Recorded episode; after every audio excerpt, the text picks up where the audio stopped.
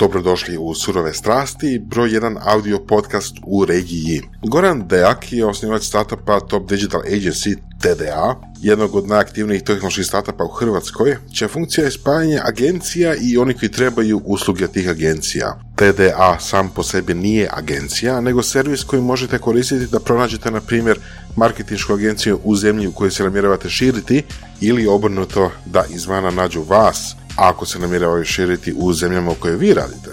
Glavna tema razgovora sa Goranom je bio startup mindset, kako i zašto founderi trebaju razmišljati pri pokretanju startupa i prvih nekoliko godina. Glavne osobine uspješnih osnivača startupa su po svemu sudeći ogromna tvrdoglavost i otpornost na nedaće, a subtilnije savjete poslušajte u razgovoru. Podržite surove strasti na Patreonu. To je platforma gdje možete odrediti da se svaki mjesec automatski izdvoji neki iznos za nas, na primjer 10 eura. To nije veliki iznos, jedna pizza s pićem, a nama puno znači. Potražite još i naš izbor prepričanih poslovnih knjiga na academy.surovestrasti.com. Ovo su surove strasti i slušamo se.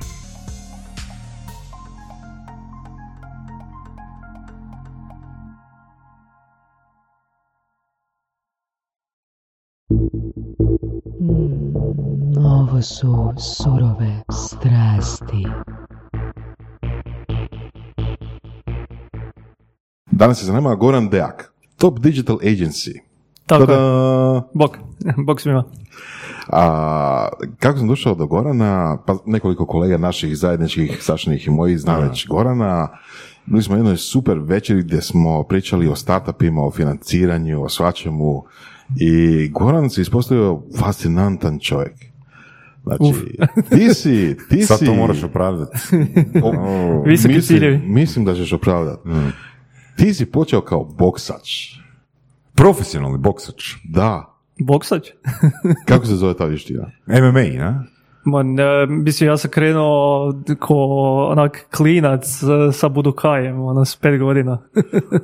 tu je, tu je Šta bilo je to neko, uopće? to ti je neke kukarate, ono, tak slično. Ali, Ali jeftinije. To, je- to, je bilo, to je bilo rješenje za starce da izbace višak energije iz mene. Jel funkcioniralo? Pa je, je. Pogotovo za klinca koji je ono hiperaktivan, ima hrpu energije, za usmjeriti nekom energiju i, i primiriti, znači nekakav fokus, ja mislim da je to odlična stvar za klinca. Uči discipline, ne? Da. Mislim da si imao neko, nekoliko zanimljivih anegdota iz uh, toga. Mislim, ti kad si nastavio, ti si osvojio nekakve medalje, ali tako, nakon toga?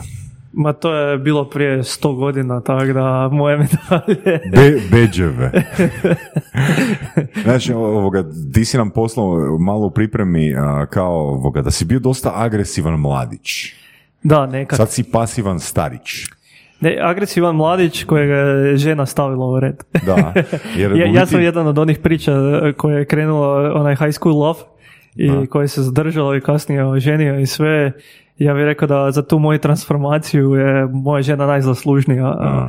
E, Ja sam iz nekakvog troublemakera otišao u Znaš, ono, ne, nekoga ko je em, učio samo zadnjih četiri tjedna da završi školu i to mu je bilo dovoljno, u nekoga ko je završio, ono, maturirao među najboljima i, i ono, pokazao tu nekakvu perspektivu koju nikad nisam trebao kazati, a ono, žena je to nekako izvukla iz mene van, nemam pojma.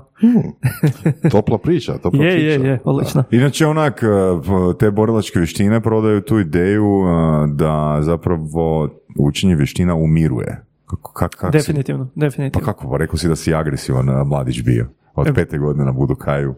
Pa ja bi to rekao da je to vezano od kucam i Zagorja i to i to su bila ta nekakva vremena. Jel to ima veze s nojom? Nema. E, to je- e, tek onda, to je nova dimenzija agresivnosti bi bila. e. Ma, mislim, em, to je definitivno za kanalizaciju taj nekako viška energije, samo, velim, em, u, u nekakvim okolnostima u kojima odrastaš te i oblikuju kao čovjeka i ti nekakvi rani doticaji su bili takvi i okolina da jednostavno se proživljavalo kroz to. Ne? Uvijek sam imao nekakvog frenda koji je, e, da ću biti malo prost, napravio neku sranje i onda, znaš, je bilo, e, Goran, daj dođi počisti sranje. Opa. A, a, Go- a Goran je bio toliko glup da kažem da je, da je Goran došao. ono. To zvuči kao neko ono, Mr. Wolf, znaš, ono, iz Pulp Fiction, onako, dođi počisti, ali... Da, samo puno više na, na lokalnoj razini. Da, i samo je Mr. Wolf ne radi, nego daje upute, ne? E, da, istina, istina, to je velika razlika. Da. To je velika razlika.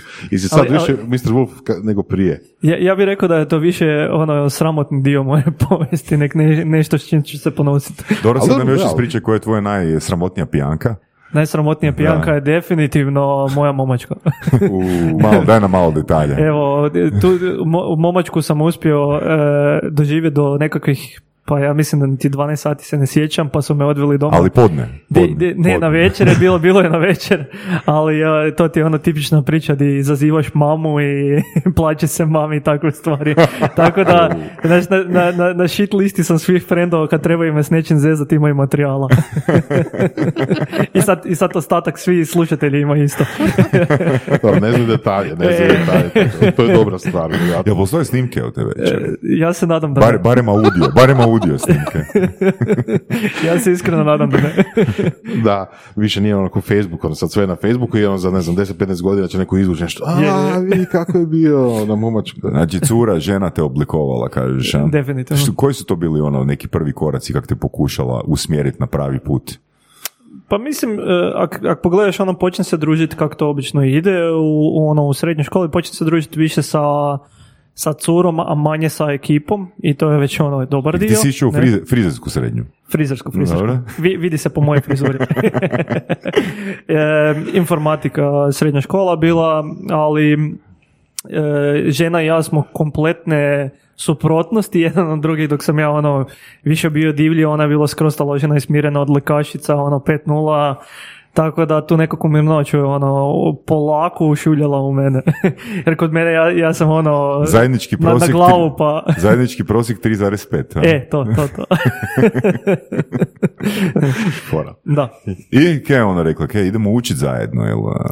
idemo pričati o životu i općenito. Ma to ti je doslovno bilo, još onda su bili bonovi skupi i minute su bile skupe, ali doslovno je bilo, znaš, e, po noći, od pola noći do dva ujutro, e, Gorane, idemo ponavljati matematiku i fiziku. Stvarno? Da. Zezati. A ja, a ja sam Fora. bio toliko dobar da sam bio, ne, ja ne znam, jel se sjećate žute zbirke iz fizike? Joj, da. Bi- bio sam toliko na shit listi svoje profesorice iz fizike da sam ja za dvojku ispunjavao one sa državnog natjecanja e, pitanja od iza. Opa. Tako da sam morao, ja, ja, sam, sa- ja sam za svoju dvojku morao odraditi kod lekaši za peticu. Mm. Hardcore, hardcore. Da, da. je te to oblikovala u biznismena kao si danas? E, pa ja, ja, ja bih rekao e, da moja e, bolest koju nosim od, od e, kak se zove, e, od puberteta me dosta oblikovala u nekakvom drugom smjeru. Ja sam, ko klinac sam bio iznimni matematičar i baš mi je to bilo jako zanimljivo i odlikaš 5.0 sve, e, dok nije došao pubertet. I onda zva- razvio taj sindrom koji se zove hiperhidroza, koji s jedne strane zvuči smiješno, a s druge strane poprilično ozbiljan problem koji zna zahvatiti tineđere i općenito ljude i koji onda kasnije mogu imati ozbiljne psihološke posljedice od toga, a to vam je nekontrolirano znojenje određenih dijelova tijela. Znači, kod mene se to razvilo e, na dlanove i na moj guzic. Zanimljivo. I, I sad si zamisli kad si klinac, e, imaš 12 godina i ideš u školu i tebe guzica mokra i svi te ona ismijavaju da si se popišao i takve stvari. A ja sam mislio da su akne problem. Akne nisu bile problem. Niti naj... kod mene, Ne, ne, kod nažalost, mene, ja kažem kod mene. Ja sam mislio ono, jo, Da. ovaj, kraj svijeta, onak, ono, imam 14 prišteva na licu, na. I, I kod mene ti je to bilo, ja, ja sam bio baš dobar, ono, sviđala mi se matematika i iznimno me to uh, ono, nosilo. I desilo se da doslovno radi toga, zbog te bolesti, ti si stavio ruku na papir i taj papir ti se razmočio. Znači, ja, ja sam ti mogao ono čašu na kapa znoja. I ja bi onda rekao, zbog posljedice toga svega ti je nekako ta moja logička inteligencija se počela preusmjeravati u emocionalnu inteligenciju. Hmm. Gdje sam ja zbog toga svega morao razviti, znači, ono emocionalne vještine da se nosim s time. Imaš neke primjere, no, evo, recimo problem rješenja. A mislim, uh, gle, morao sam biti jako skilled kad te ljudi hoće dotaknuti. Dobro. Koliko god to čudno zvučilo, možda za nekog normalnog čovjeka, ali kad imaš uvijek znojene ruke i kad si klinac, znaš, onda moraš biti dobar vješt e, kako će se u- uspjeti izvući, znaš ono da neko ne potakne uopće tu temu i biti dovoljno skilled da, znaš ono da to sakrije sa nekim drugim vještinama i Na primjer, kako si to radio? pa, e, meni je to nekako lidersko ono, pro- prošlo, e, gdje je, znaš, ta nekako moja logička e, inteligencija, gdje sam ja, ono, samo matematika, znaš, i više sam bio introvertiran, e, je otišla nekako ekstrovertiranost, e, u smislu da, znaš, e, zbog te svoje nekakve, ajmo reći, tog svog nedostatka, sam se trudio uvijek biti najbolji, e, znaš, ono, bit e, gdje se mogu ponuditi vođa, znaš, Aha, u, u razredu, znaš kako se imao, ne znam kako se to zove, Higijeničara. ne. Evo, Da si toliko daleko Predstavnik. iznad svih da te nitko ne može dotaknuti. Ali je- jedna stvar od toga je bilo ta nekakva, eh, ajmo reći, fizička snaga poticala tu obranu od tog, tog stanja. Ne? I koliko god ono, za ljude to izvana izgledalo možda smiješno, dosta je to poprilično ozbiljan problem. Za djecu pogotovo. eh, ne postoji rješenje za to. E, ne smatra se toliko ozbiljni problem, ali na godišnjoj razini e, se poprilična količina ljudi, nažalost, zbog tog psihološkog stanja počini samoubojstvo. Ok, čekaj, ajmo, je ajmo, ono, e, jako možemo, malo, možemo malo o tome. Znači, e, koji je uzrok? Uzrok je promjena stanja u hipofizi, Ok. e, znači koja se sa, sa strane medicine trenutačno jedino može utjecati na, na razini cije- cijelog centralnog živčanog sustava, a to su ti ono e, Xanax i takve stvari, šta za mene nije bilo nikako rješenje. E, jer znači ono moraš se otupiti doslovno da, da, da ti riješi taj problem. Onda imaš nekako rješenje u smislu botoksa, di ti se pikaju ono, u dlanove i takve stvari, ali nus posljedice su da, da ti onda negdje drugdje izbije van to. Ne? E, tako da nažalost ne postoji nekako rješenje jer e, trenutačno medicina još uvijek ne zna Jel- utjecati unutar te hipofize, da znači da baš liječi ta Jel- pojedina stanja. jel postoji neki vanjski e, ono okidač za... za ne, ne. ne postoji. I, imaš uh, ono što je recimo kod mene trigerira je promjena stanja tlaka zraka, znači ako je vani maglovito ili tak nešto, onda, onda ti to baš ono bude katastrofa. I onda imaš um, nešto što je ono uh, začarani krug je zbog toga što se počne znojiti iz nikakvog razloga, e, se počne živcirati oko toga, Da, onda se da. počneš jače znojiti. Ja, ja sam jedan od jako sretnih ljudi na tom svijetu da, znaš, ono, zbog tog svog sindroma e, imao sam sreću, znaš, ono, da moj znoj iznimno malo smrti.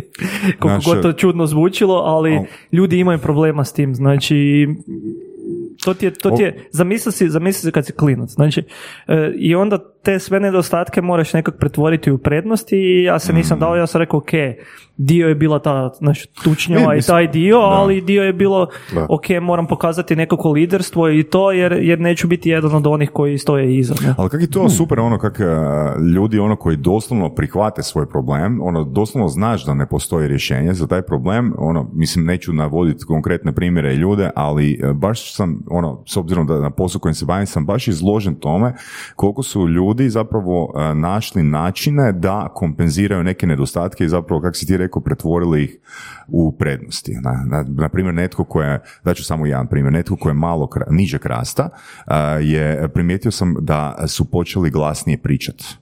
Znači da su počeli koristiti snagu glasa da, a, da, da to, da, to bude onak jedno- jednostavno njihov ono, ajmo reći branding, ono s kojim će nadoknaditi, s kojim će nadoknaditi ili postanu izuzetno dobri špreheri, komunikatori. Ne?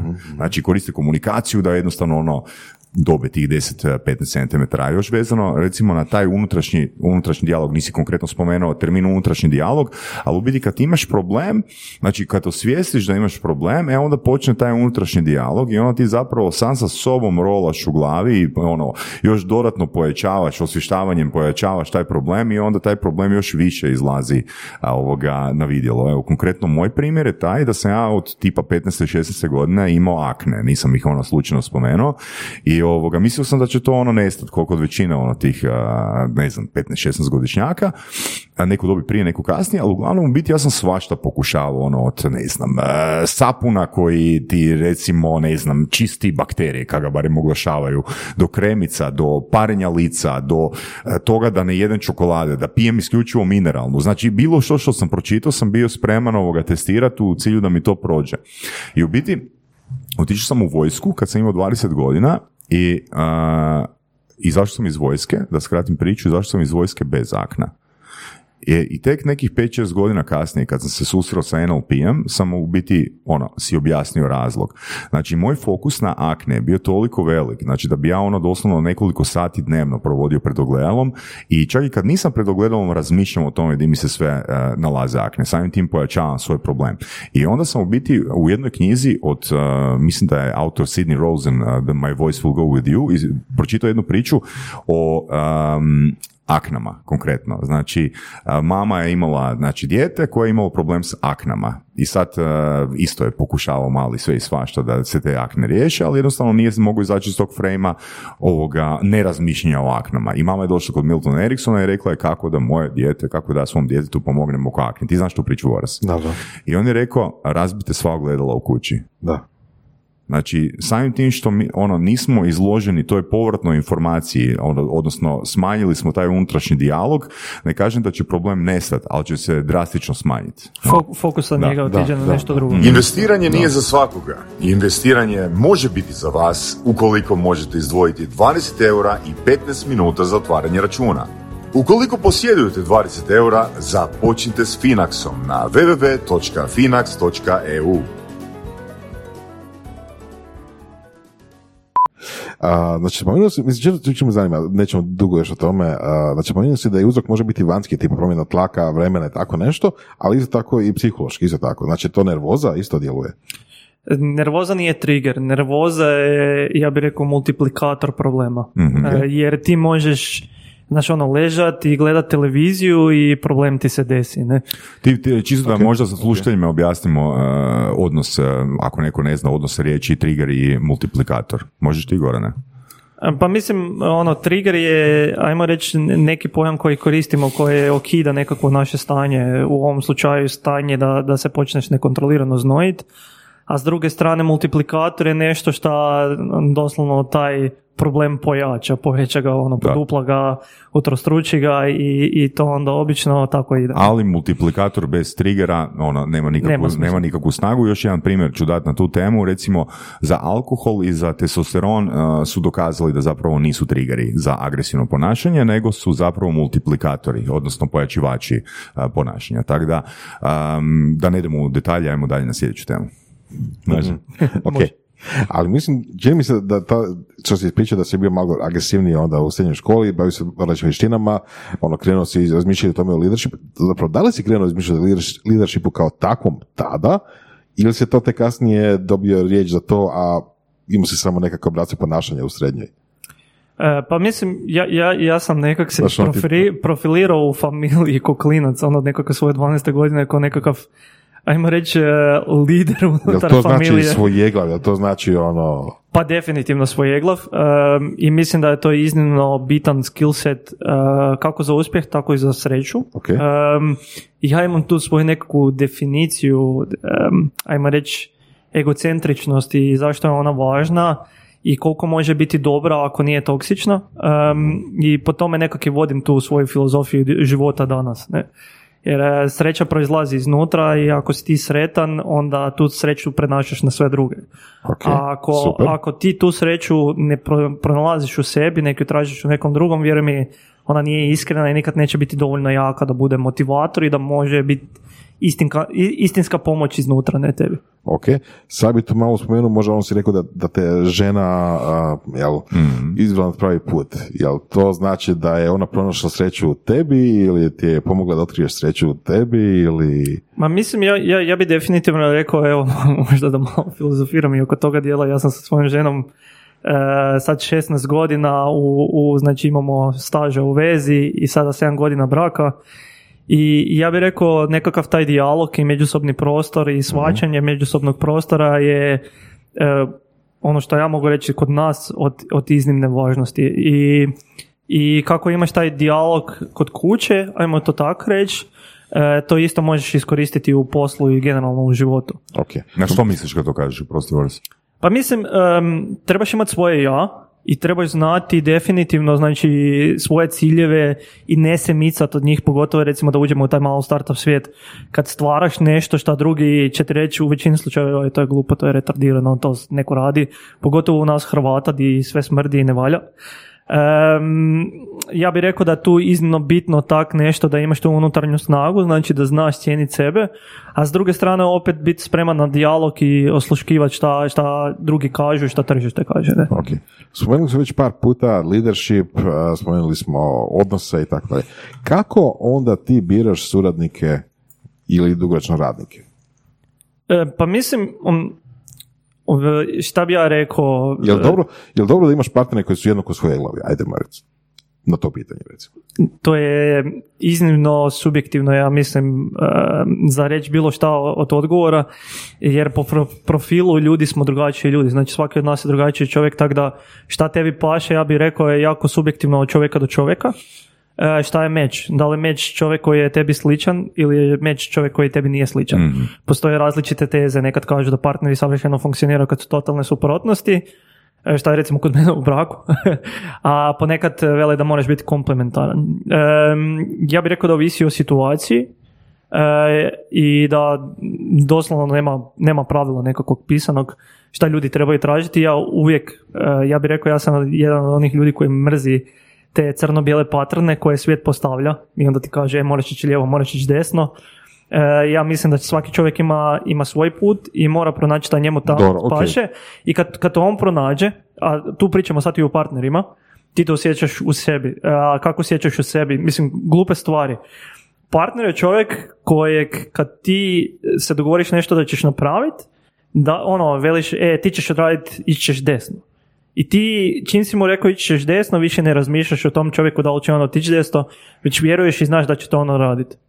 I svi mi smo ljudi, tako da jedanput ćeš otići desno, jedanput ćeš otići ravno i bit će greška, ali e, ono shvaćanje da si ti to htio i da, da ti to želiš je ono šta bi ja rekao da čini dobrog partnera. Znači kad oboje shvaćate da, da, da je zajednički cilj i da ste spremni sve napraviti za taj zajednički cilj. I ponekad, znaš, ono, često se rade te nekakve greške, mi Hrvati ih volimo dramatizirati i gledati kao nekakve katastrofalne.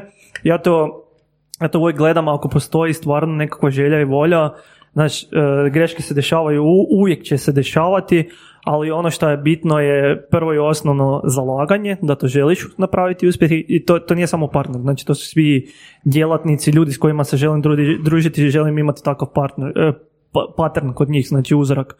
Em, i, I tu bi rekao znači, da mi je to iznimno bitno. Jedno je ta nekakva, ajmo reći, lojalnost da smo jedan kod drugog, ja ću biti kod tebe kad ti je najteže, ali budi i ti kod mene kad mi je najteže, e, je možda najbitniji faktor kojega trebaš tražiti kod partnera, ali isto tak i ko- kod svojih nekakvih djelatnika. Ne možeš to uvijek pronaći u 100%, ali čim veći uzorak imaš tak nečeg unutar svoje organizacije i poduzeća, tim si snažniji kao nekakva cjelina. Uzorak znači e, broj ljudi koji, a, Koji razmišljaju na takav način. koji- s kojima zapravo pokrivaš sve one uzorke koji ti trebaju.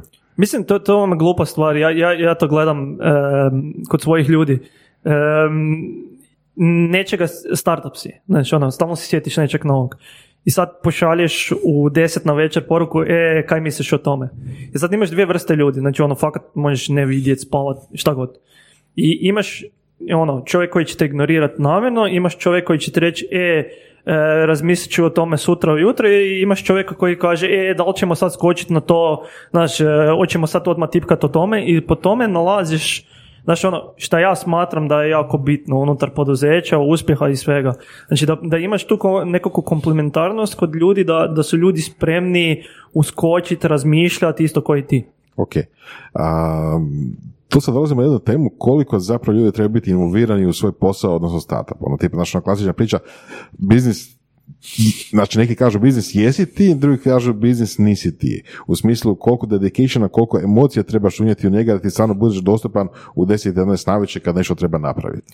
Mi- Šta bi rekao na tu temu? Mi, mislim, tu, tu trebamo staviti jedan pojam koji se zove slojevitost. Em, I ja bih rekao da to nekako zalaganje mora biti po, ići po nekakvim slojevima. Ne možemo očekivati isto zalaganje od nekakvog juniora ili interna koji je tek došao u poduzeće ili nekog seniora ili C razine osobe ili vlasnika. Znači nikad to ne može biti isto iz, iz razloga što niti risk involvement nije isti, niti kak se zove obujam posla, niti, niti način razmišljanja, ali to ne znači da ti unutar tog svog svijeta kojeg živiš, znači bilo koja da ti je funkcija, da se trudiš napraviti najbolje što možeš. To ti je jedno, a drugo da, da nisi, znaš ono, ne znam kako se zove ono što konjevima stave pa ne vide lijevo ili desno, da, da ne razmišljaš na takav nekakav linearan način, već da pokušavaš izlaziti iz svoje nekakve komfort zone i vidjeti da li postoje nekakve druge stvari, snage, znaš ono, da razmišljaš van svoje materije. Je, jer tu često ljudi pronađu sebe u nečem sasvim drugom, znaš ono, e, mi- mislio sam da sam, bez veze ću reći, mislio sam da sam informatičar, skužio sam da sam prodavač. Mm. Je, jer ljudi, ja bih rekao naš edukativni sustav em, je veoma nepovoljan i rano nas formira dok mi još ne znamo sami ko... Odnosno, ne- ne- gura nas u nekom smjeru. tako recimo je, ne, ne, tako, ne po- da. mi sami sebe ne Formiranje- poznajemo jer nismo još dovoljno odrasli niti ne možemo shvatiti ili nas Da. guraju starci ili nemam pojma kaj, ali ono, ne poznaš sam sebe da, da znaš točno što želiš i ja bih rekao da ta nekakva iskustva gdje ti ideš u širinu e, ti daju nekakav drugačiji pogled i da vidiš gdje ideš, a to je iznimno bitno u startupu jer ti želiš čovjeka imati u comfort zoni, znači tam gdje se on osjeća ugodno, tamo di- tam, tam gdje je njemu lijepo, ti nećeš čovjeka? imati čovjeka koji dolazi ono, e, u osam dolazim, u četiri čekam, idem doma i neću više uopće... Znači ne voliš da ti ljudi dolaze na vrijeme na posao? E, pa mi, mi, mi ti imamo, mi radimo trenutačno na fleksibilnom radnom vremenu, to je jedno, a drugo radimo na, e, na radnom vremenu gdje tri dana si u uredu, dva dana radiš od kuće. I to sad, e, krenuli smo s tim od ono kak korona potresi su krenuli i zadržali smo. Super. Želim pričati nečem drugome. Ono što sam spomenuo prije, znači različita verzija, različita količina risk involvementa od foundera pa preko ja, nekakve strukture, hirarhije do nekih juniora. Volio bi malo više pričati o tome. Ok, šta znači biti startup founder u tom kontekstu? Jel to znači biti posao jednako ti?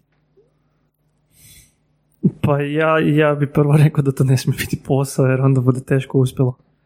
Em, ja, ja, ja, ne radim... em, o- ovo što sam ja napravio je proizašlo iz nekakve moje strasti za, za, za određenim segmentom poslovanja. I tu ja vidim sebe i tu imam nekakvu tu strast i ja mislim da ta iznimno strast bitna za uspjeh Zašto? tvoje firme, startupa. A pa zbog toga jer em, opet se vraćamo na tu nekakvu internu motivaciju. Znači kako ti je lakše naći internu motivaciju za, za nešto što gledaš crno-bijelo, znaš ono, ili je da li ne, idem doma, znači ne razmišljam o tome, ili nešto što proživljavaš kroz sebe. Jer kad proživljavaš kroz sebe, onda mislim ti ko startup se nađeš ono sto puta pred zidom i, i s druge strane streljački vod. Ne? I, I tu je bitno, znači ta tvoja nekakva strast za tim šta gradiš je, em, ja bi či- rekao, čini razliku da li ćeš uspjeti ili nećeš uspjeti. Ovak statistika nije na tvojoj strani, a ako nemaš tu strast, onda tek nije statistika na tvojoj strani. Ta metafora koju si rekao, startup je stalno pred strijačkim vodom, to mi je fantastično zapravo. Pa imaš, imaš, Vrlo slikovita. da, imaš, imaš dvije slike. Jedna je kad ti ide dobro, Ali samo jedan metak je pravi. on- da. onda svi To- to- stoje to je iza dobro. tebe i svi su s tobom zaslužni za uspjeh. A kad ne ide dobro, onda svi gaze po tebi i ti si jedini krivac. Ja sam to proživio puno puta u svom Čekaj, čekaj, svijetu. samo malo, znači kad a, ide, onda su svi founderi, E, tak kad ne ide, onda je jedan founder. E, onda, onda je to bilo naša ideja. Znaš, to ti obično ide, to je bila naša ideja, to je super. E, a kad nešto ne ide kako bi trebalo ići, onda, e, to si ti izmislio, to je tvoja greška. Da.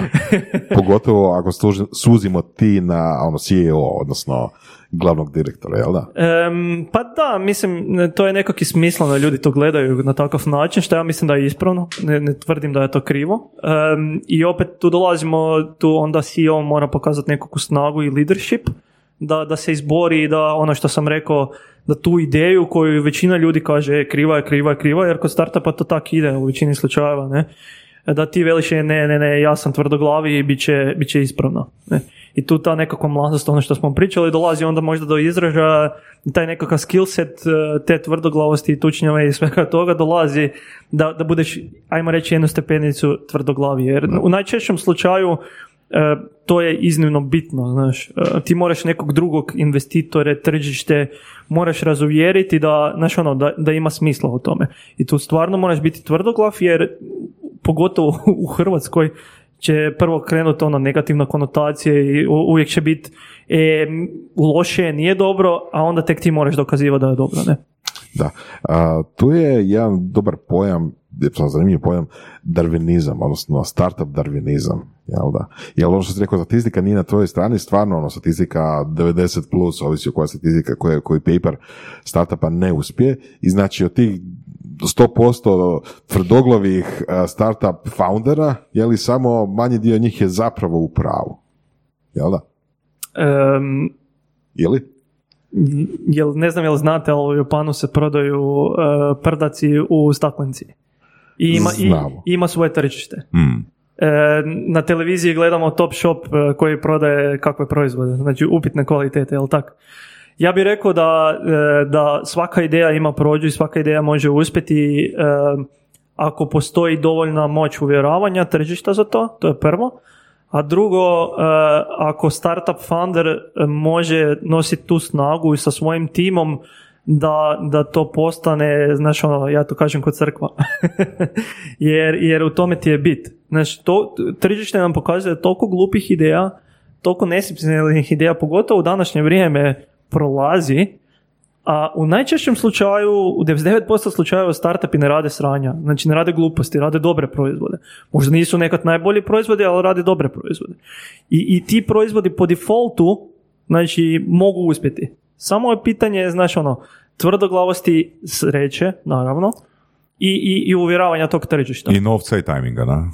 To je to je ono što kažem sreća. To je sreća. ne? to, je, to je sreća i uvjeravanje. Sviđa mi se ovo, novac je sreća. Novac puta tajming. Novac puta tajming i sreća. Da. Ali, ja, ja, to hoćeš reći da znači 90% tih startupa koji ne uspiju, nisu uspjeli zato što nisu imali novca, sreće i uvjeravanja tržišta. Tako je. Ok. Ja, ja bih rekao, i ja bi rekao jedan od, od bitnih faktora je da nisu vjerovali u sebe dovoljno.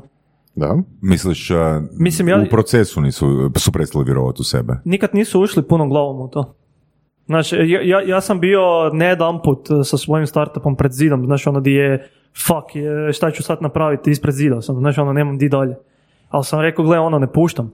Ajde mi ispričaj tu situaciju, ako možeš. Pa mislim, to ti je ono, to ti je ono situacija kad složiš nekakvu ideju, imaš nekakvu viziju o marketu, kako to treba izgledati, šta mi Hrvati volimo um, reći, ono, pre, predimenzioniramo proizvod bez ono pravilnog testiranja i to, to je nekako rak rana naše, na, naše, na- naše eduka- ali kod nas je baš istaknuto. Ono, imao sam sreću da, da čujem startupe sa ono, pola svijeta i, i kod nas je baš dosta istaknuto. Ne? I ja, ja bih rekao da, da, da to nekako inženjersko razmišljanje i to pokušavanje stvaranja idealnog proizvoda te zna dovesti do problema. Um, di, di možda ne razmišljaš, znaš ono, e, na koji način zapravo to ja mogu ponuditi tržištu i onda se nađeš u problemu. Ne? Jel to bilo kod tebe slučaj? Pa, kod mene je sve bilo. znači, ono, pro- pronađi, pronađi sve paterne, to, to sam ja. Daj nam, daj, daj nam ispričaj baš je- jednu situaciju, ono di si baš ono, ono, ishodovno zabrio. Shvatio si ishodovno da si zabrio. Pa ne znam, e, mislim, ja sam bio uvjeren u, e, prije u svoj poslovni model da je najispravniji jer nosi najmanje rizika. A to je bio model? Um, imao sam subscription model, sad imam commission model, znači imao sam model pretplate, sad sam u modelu, um, ne znam kako se hrvatski kaže, Koji? Commission model. Ako provizija. kao provizija. Provizija. Jednokratna, e, provizija, jednokratna. provizija. E, ali, kužiš, ali zašto? Recimo, subscription modeli kao u svijetu, a, super, divno, krasno. U mojem, u mojem slučaju je dosta komplicirano jer nosi, mi, mi smo medijator između ponude i potražnje, znači kod marketinških, razvojnih i takvih usluga, znači digitalnih usluga I, i kod nas je onda taj nekakav rizik u medijaciji između šta ako se nešto desi i mi smo toliko razmišljali šta ako se nešto desi da se nismo pomaknuli s mjesta. Mhm, dugo? A, a limitirali smo si tržište s- i- sa, sa modelom. I ja, ja sam, ja, ja tu priznam prvi odgovorni e, za, za taj dio problema jer e, sam, jer sam htio smanjiti rizike, razmišljao sam na inženjerski način, ali startup je ponekad, znaš, ono, moraš ići glavom kroz zid i pronaći e, rješenja za, za probleme, a ne baviti se s problemima. I, I to je nekak najčešće i kod, kod ljudi koji rade e, u Hrvata i, i, i kod e, vlasnika firmi je najčešći problem da se zakopamo u nekakav u problem, a ne bavimo se rješenjima. E, problem, problem te ne miče s mjesta, znaš, problem, problem ti kad razmišljaš o problemu stojiš na mjestu. To je znaš. totalno ono isto što i, i uvijek će ih biti Da, milijardu da. problema, Ni- nikad neće biti ono da nećeš imati problema. Znači ti se onda možeš baviti samo problemima ili ja to kažem baviti se s retroaktivnim stvarima ili možeš baviti se s progresivnim stvarima i stvarati rješenja. I ono što je meni pokazalo kad sam ja promijenio taj nekakav mindset i rekao sam ok, svjestan sam da ću to uvijek imati, ajmo baciti fokus na, na rješavanje stvari.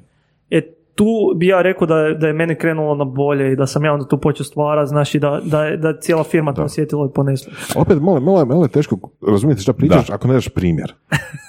Možeš dati neki primjer? E, evo sam da ja još malo se nadovežem, jeste li gledali vas dvojica uh, Billion Dollar Code? Ne. Niste? Pogledajte i svim slušateljima preporučujem da, da, da pogledaju. Radi se o ekipi koja je još 92. 93. napravila Google Earth. Mhm. E, I u biti o, o, jako je zanimljiv put njihov, ono, koliko su u biti ono tražili ta rješenja i koliko se prolongirala, koliko se to, ta priča prolongirala da im je doslovno Google pod navodnicima, dokazano je da nije, ukro ovoga e, proizvod i napravio e, Google Earth. Ne? Isto je zbog nedostatka možda i fokusa na rješenja umjesto na, e, umjesto na probleme. Mislim, bili su oni izrazito inovativni, imali su ono dobre strategije, ali nisu imali planski strategije, nego su doslovno, e, doslovno su gasili požareve. Malo su previše pričali o tom svom proizvodu i jebi ga dogodilo. Ali uglavnom, znači priča je sa, o startupima i priča je zapravo o tome kako je Google na neki način prevarant prema startupima, jer kad O, bi to Google- je, to da, je velika tema. da, kako zapravo Google kad bi vidio ono, kad bi našao neki startup ono, koji su oni htjeli, htjeli su ono uzet kod, onda bi napravili ponudu, na primjer, na 3 ili 5 milijuna a, dolara a, i onda bi zapravo ih iskoristili i ovoga, uzeli im kod i napravili bi svoj proizvod, ali poanta je u tome što je parnica na sudu e, u pravilu, znači, četiri do šest puta viši iznos nego taj iznos kojim je Google ponudio. Znači čak i da dobe parnicu ne bi imali dovoljno novca za pokrivanje sudskih troškova i zbog toga startupi e, tako su prezentirali u dokumentarcu i u, u seriji da sta- zato startupi ne tužakaju Google. No, to, je, to, je, to je full velika priča. Mislim, danas se tako ponaša Amazon najgore. Mm. Amazon krade ne samo softverske proizvode, nego krade fizičke proizvode. Mm. Napraviš nekakvu, ne znam, ono, kuhinski aparat ili tako nešto koje je novi, ono, ima neku novu, novu foru, a, novu funkciju, prodaješ na Amazonu par dana, oni imaju ogromnu količinu statistike, znači Amazon i Google, ali recimo u ovom slučaju Amazon imaju ogromnu količinu statistike, ko šta gleda proizvod, a, koliko su ljudi osjetljivi na nekakve promjene u, u cijenama gore dolje, znači oni mogu eksperimentirati sa milijardama, ok, ali milijardama. jel se mogu ja? Da, da. Em, ja se, ono, ja bih rekao Goran od prije par godina bi se slagao, sad se ne slažem. Znači, Da. Je, je- jedan od glavnih challenge-a m, vlasnika kompanija, inovatora, bilo čega već, je e, u riziku. Jer rizik je nešto šta, šta nosimo sa sobom. Ne? Rizik da će neko napraviti isto, da će ti neko uzeti ideju i to. Razlika između snažnog uh, fundera, vlasnika firme, inovatora, čega već, je da shvati da uvijek postoji priroda, zakon prirode uvijek postoji jači. Ne? I to se desi. Nažalost, kad se desi, ti si u statistici. I mi možemo se žaliti i tužakati i šta već, ali moramo shvatiti da, da je to jednostavno cikl života koji se dešava uvijek oko nas u prirodi, sad je možda na, na razini tehnologije ili Je li čega to već. darvinizam? Pa definitivno, ali znaš, em, tu dolazi do pitanja onog karaktera, znači ko si ti. E, da, da, da li si ti osoba koja će se sljedećih deset godina baviti sa sudovima i probat dokazati svoje pravo što je neupitno, ali je pitanje da da li je to, znaš, ono, Don Quixote, borba s vjetrenjačama, ili, ili ovdje tu pričamo o nečem šta, e, ok, shvatili smo, desilo se, naučili smo iz toga, postali smo jači i ajmo dalje. I moje nekako osobno mišljenje je to je neizbježno, znači na tržištu se to dešava, uvijek se dešava, uvijek će se dešavati. Stvar tebe kao pojedinca, da se vratimo na, na osobu koja stvara, osobu znaš, koja tuži ili šta već je, koliko je ona snažna prebroditi taj problem, taj, taj interni problem u tebi i ići na, na nešto dalje. A ako mi pričamo da će to nestati iz tržišta, onda zavaravamo sami sebe. Znači, mi, mi sad možemo... Da će ta konkurencija nestati, hoćeš reći. Pa da, ali mi možemo pričati o firmama kao što su Google, što oni rade ispravno, neispravno, oni su, oni, oni su toliko u drugom bablu iznad da, da jednostavno ja bih rekao čovjekova energija koja se utroši na to je uzaludno potrošena. Glupa stvar, da, da vam ja kažem. Ja stvarno minimalno čitam medije, pogotovo u, u smislu medija, ne znam, politika, crna kronika ili tak, tak nešto. Stvarno jer gledam svoj život na način, ok, znači da li ja mogu utjecati na, na tu stvar, znači da li ja mogu promijeniti tu stvar, ne. Znači imam 100% kapaciteta mozga koji ko startup vlasnik, founder u najboljem slučaju radi 50%, a na drugih 50% se osjećaš ko retard jer si ono, ima 100 milijuna stvari za riješiti. Znači imaš ti taj ograničeni kapacitet svog mozga i onda ti je pitanje na, na koju energiju ćeš ti utrošiti taj mozak. Ne? Da li ćeš utrošiti na nekakve pozitivne stvari, stvaranje, ići prema naprijed, ono što sam rekao, ili bavljanje s problemima. I mi ljudi užasno puno vremena trošimo na stvari koje ne možemo promijeniti, znači stvari na koje ne možemo utjecati. A kažemo da naš mozak je toliko limitiran i toliko može poprimiti informacija, a po prirodi e, biramo, lakše nam se baviti s problemima jer, jer tu stojimo, tu procesuiramo interno, a ne mičemo se, onda, onda možemo reći da jedan od glavnih problema, znaš, da, da svijet ne ide bolje naprijed je da, da stojimo na mjestu, da, da se ne mičemo prema naprijed. Ok. Jer, jer to, je, to je činjenično stanje koje se neće promijeniti. Znači, ono, pot, potres je bio. Da, da, da, da li ćemo mi, ako mi o tome pričamo sljedećih deset godina, da li će promijeniti to stanje potresa? Neće. A potrošili, razmisli Pa, koliko, to je- to koliko je- si energije emotivne, emocionalne možda ne utrošio na to, a mogu si utrošiti na stvaranje nečega. Znači, bilo čega. Na kraju dana na stvaranje toga da se osjećaš bolje, a ne lošije. Dobro, ok. Mislim, to ide u smjeru, u, u onom primjeru koji si rekao malo prije, znači tužakanje, recimo u- slučaju startupa ili tako nešto, u slučaju krađe proizvoda ili tako nešto, ok, nekad može biti dobra strategija, ali većinom nije, zato što je to to je zapravo razmišljanje o problemu, to je, to je u ostajanju prošlosti, je li? Kontrast tome bi bio da, ok, ideš raditi na novom proizvodu, je li tako, u principu? Pa mislim... Znači e, sada recimo sad da dođe, ne znam, neka firma, ajmo reći, teško sad da misliti baš za tvoju nišu, Upwork. ali, molim? Upwork. Ko je? Upwork, da. Recimo da ono Upwork sad počne nuditi točno isto što i ti, oni imaju ono milijarde dolara više marketinga od tebe i ono sutra, sutra izađu sa tim i, i, i šta je onda? Je, je li to game over? Pa znači to je, to je assessment time. Znači, Dobro. ase- to je assessment time da vidiš znači, da li postoji dovoljno tržišta da, da još uvijek svoj kuki možeš pronaći. Dobro. E, Jer ako pričamo o tržištu, trži- tržište je ogromno ne? i razvija se i neće nestati. Ili e, pivot time. Znači, Da. da, da li, pivoti- E, to- da li to pivotiramo on pod nišu, da li pivotiramo u sasvim drugi proizvod. Jedino što je bitno, bi ja rekao u tom trenutku, je biti brz i odlučan. To me zanima. Znači, biti brz, odlučan i, i reagirati čim brže, jer na, nama, e, opet se vraćam na to, stalno se moram vraćati na to, ali to tak je, je to razmišljanje šta napraviti i bavljanje problemom te nije pomaknulo s mjesta, dok, dok Amazon, Google, Upwork, nemam pojma, se miče prema naprijed, jel tak? Znači ti stojiš, oni se miču i sad, ako ti nisi odreagirao na bilo koji način, možda će biti ispravan, možda neće biti ispravan, ali život je takav da se sastoji od dobrih i loših odluka. Kako možeš minimalizirati ono, rizik od loših odluka je da, da reagiraš na njih čim brže. Znači, da naučiš od njih, da, da nije ono, ok, ajmo ponoviti to ponovno, već da naučiš čim brže i da kreneš dalje. I to znači kad ti Amerikanci govore e, mi, mi tražimo foundera koji je failo već dva, tri puta, to nije u stvari u tome da, da on znaš glup pa faila tri puta, nek da, da uči brzo, da je aseso e, znači šta je napravio krivo i da, da je jači od toga. I, u to, I to se može prenijeti na, na osobni život, na sve ostalo. Znači, i za- zato o tome pričam. Jer taj assessment time, ok, da li ću utrošiti energiju da sad slažem sljedećih 10 godina tužbu? Pa, Jesus, ono, Da, vjerojatno nećeš. Ok.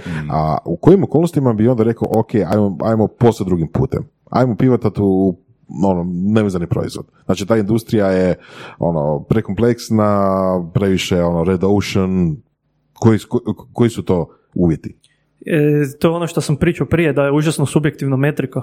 Znaš, ali pitam tebe. ali, ali to ti kažem, subjektivna metrika, jer e, to ti je nekakva interna metrika gdje ti kažeš ja više nemam energije tjerat. Jesi bio kad u takvoj situaciji? Ti si u takvoj situaciji, ne, ja, ja sam krenuo iz nule, znači ja, ja sam, e, kad sam radio imao sam onak 10 kuna u džepu i pol milijuna kuna minusa, znači ono, i to ti je bio moj rizik koji sam, ali ja sam rekao, gle, ok, ili mogu tu leći u neku fetu, fetus pozu i plakat o tome, ili idem sesati i idem, idem stvoriti nešto i, i ne idem se dat. Znači, ono, da li se trošiš, da li se ubijaš od posla, znači, ono, da, ne- nije uvijek, e, ljudi percipiraju posao kao nekako fizičko stanje, znači, ok, pomaknuo sam se čašu lijevo do desno. Kod, kod startup ownera, fundera, generalno vlasnika firme, veliki dio posla se odvija u njihovim glavama. Znači, i, i taj dio, znači kad taj dio posložiš, taj dio ti može biti krucijalan za firmu. Može biti krucijalniji za firmu nego šta ćeš ti pomaknuti lijevo desno. Što znači posložiti stvari u svojoj glavi? Pa znači, posložiti stvari u svojoj glavi je kao prvo i osnovno ono što smo rekli, da li ćeš se baviti s nekakvim tekućim problemima koje imaš ili ćeš se baviti s rješenjima. To je znači stvar osobne filozofije. Tako je. Znači tako prihvaćaš novu fil- filozofiju Tako da bi posložio bolje stvari u svojoj glavi. kad, kad, ja bih rekao, znaš, e, kad sam ja promijenio svoju filozofiju, a promijenio sam ju jer ono, doslovno sam od stresa završio na stolu, e, na magnetu sa sumnjam na moždani udar s 31 godinu od stresa, s paralizom cijele lijeve strane tijela, e, di sam se ubio, ono, doslovno, to je bilo užasno stresno razdoblje za mene. Em, do toga da, da si posložiš stanje u, u glavi ok, fuck, e, ono, ne možemo se baviti problemom jer ću umret sa 32 godine i neće me biti, e, nek ću se baviti s rješenjima i fakat ću nešto napraviti, znači za tržište, za sve ljude koji vjeruju u mene, a isto tako pokazati da to mogu. Je li to ona razlika kad e, investitori, pogotovo američki, kažu da ulažu u ljude, a ne u ideje? A, ba mislim, to je krucijalno. To je krucijalno. Jer, e, opet se vraćam na ono, ak, ak čovjek nije dovoljno jak da isprati ideju, ne znam kako da bude dobra ideja, ideja može otići k vragu. I to, I to je tržište pokazalo. Kako prepoznat snagu? Kako prepoznam stav? A mislim, ono, investitori su se, koliko, u barem u, u 9 od 10 slučajeva ili jednom od 25 se zajeb, to jest ispravno pogode, ne? E, ma znaš u čemu je stvar? Stvar ti je u tome da e, oni rade brzi assessment. Mm. Znači, ne, ne rade duboki assessment i on shvatljivo je da ti moraš to griješiti jer ne možeš ući u dubinu, družiti se s tim čovjekom da ti postane znači ono partner, dobar kolega E, zbog toga i statistika ne jer ne možeš procijeniti koliko će ljudi kad se nađu ja, ja bih rekao, znači ono jedna od krucijalnih stvari e, koje ti investitori gledaju iz onoga što sam ja naučio je na koji način ćeš ti odreagirati kao startup vlasnik kad sve otiđe kravu. Znači, da li ćeš preživjeti taj teški trenutak jer će ti se desiti, znači da si najbolja firma na tom svijetu, da li ćeš to preživjeti, biti bit dovoljno jak da stvaraš, da, da, da shvatiš, adaptiraš, evoluiraš, ili ćeš puknut. I, I taj assessment, taj dio je izrazito ključan za stvaranje uspješnog poduzeća. I to, to se ne veže samo za startupe, to se općenito veže na poduzeća. Znači, statistika bi bila 90% uspješnih startupa kada bi svi startupi imali a, snažnog a, foundera. A koliko god eh, to agresivno zvučalo od mene, da. Ok. Zanimljivo. Ok. Koje su to karakterne crte još dodatne ovoga? Znači, snaga, mislim, kad kažeš snaga, znači, ok, ajmo pokušati definirati koji su podkriteriji snage. Pod kriterije snage. Ja, ja, ja bih rekao da, da snaga... Mislim, jer uprosti kad... Snaga je priznat da si u krivu. Ok. Snaga je e, znat kad si pogriješio i proba to ispraviti. Snaga je kad vidiš da si pogodio ustrajati u tome kad ti svi kažu da nisi u pravu. E, snaga, je, snaga je u tome da, da pronalaziš internu motivaciju za sebe kad, e, kad niko drugi to ne vidi. I, i snaga je e, moć uvjeravanja ljudi da ono što stvaraš može biti dobro za, za veći dio Ok, znači populacije. ajmo reći imamo a, investitora Y i sad taj investitor Y a, vidi tvoj neki track record a, od a, pet a, neuspješnih startupa i on u tome može iščitati snagu, jel tako?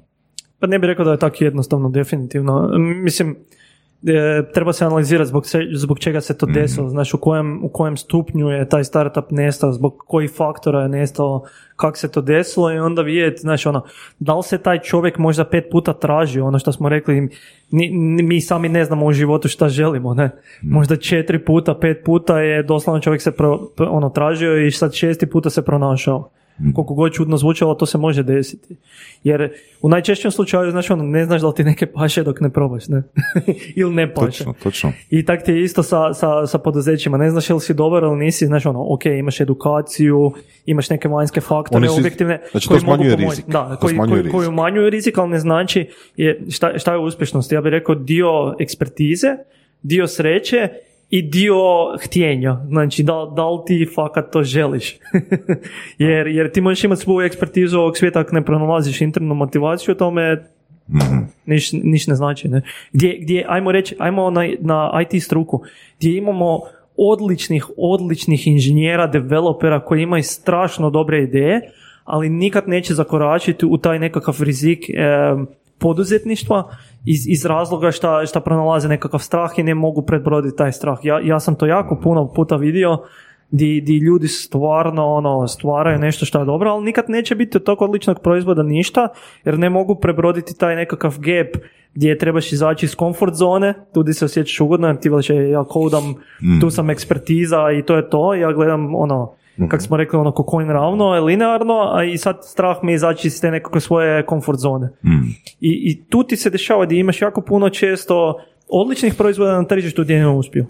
Ok, Ili sad ne postanu nikad. se dotakli jedne odlične teme, a to je recimo nekakav ono life cycle foundera. Ok, na početku si rekao, ok, imamo inženjere koji mogu imati nekakve ideje, koji mogu napraviti e, nekakav proizvod. Ok, ali to još uvijek nije founder, jel tako?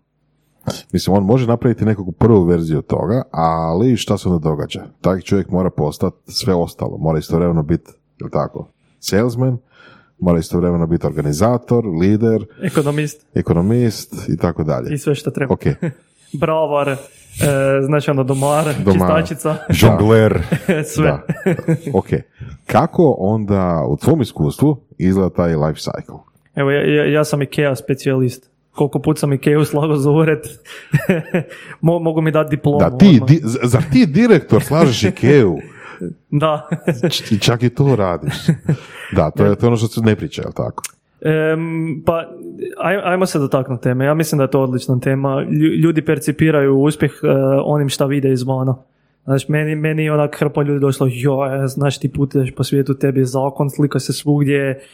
Znači, ono sve to super, ali ti isti ljudi zna- ne znaju da ja nisam spavao tu noć jer sam morao ići pičati ispred, e, ne znam, u tom slučaju 60 stonaca koji ne pokazuju trunke emocije kad napraviš šalu i sve ti padne u vodu. Znači, ono, ta- takve stresne situacije. Sad ti vidiš samo ono super, ti si bio, ne znam, u Estoniji, e, uživo si, zezo si se, to, to je samo površinski. Isto tako ljudi vole gledati trenutačno, trenutačno stanje. Ja, ja, na primjer, ljudi imaju različite podloge, ali ja sam došao iz ničega. Znači, mi smo iz familije, nažalost, mislim, nažalost, meni niš nije falilo, fakat u životu. Ne mogu reći da, da mi je ikad išta falilo i da sam primijetio da mi nešto fali, ali sam došao iz familije gdje smo, znaš, ono, 20. Uh, posuđivali od susjeda za kruh i mlijeko, doslovno. Znači, ne, ne bullshitam, ne serem.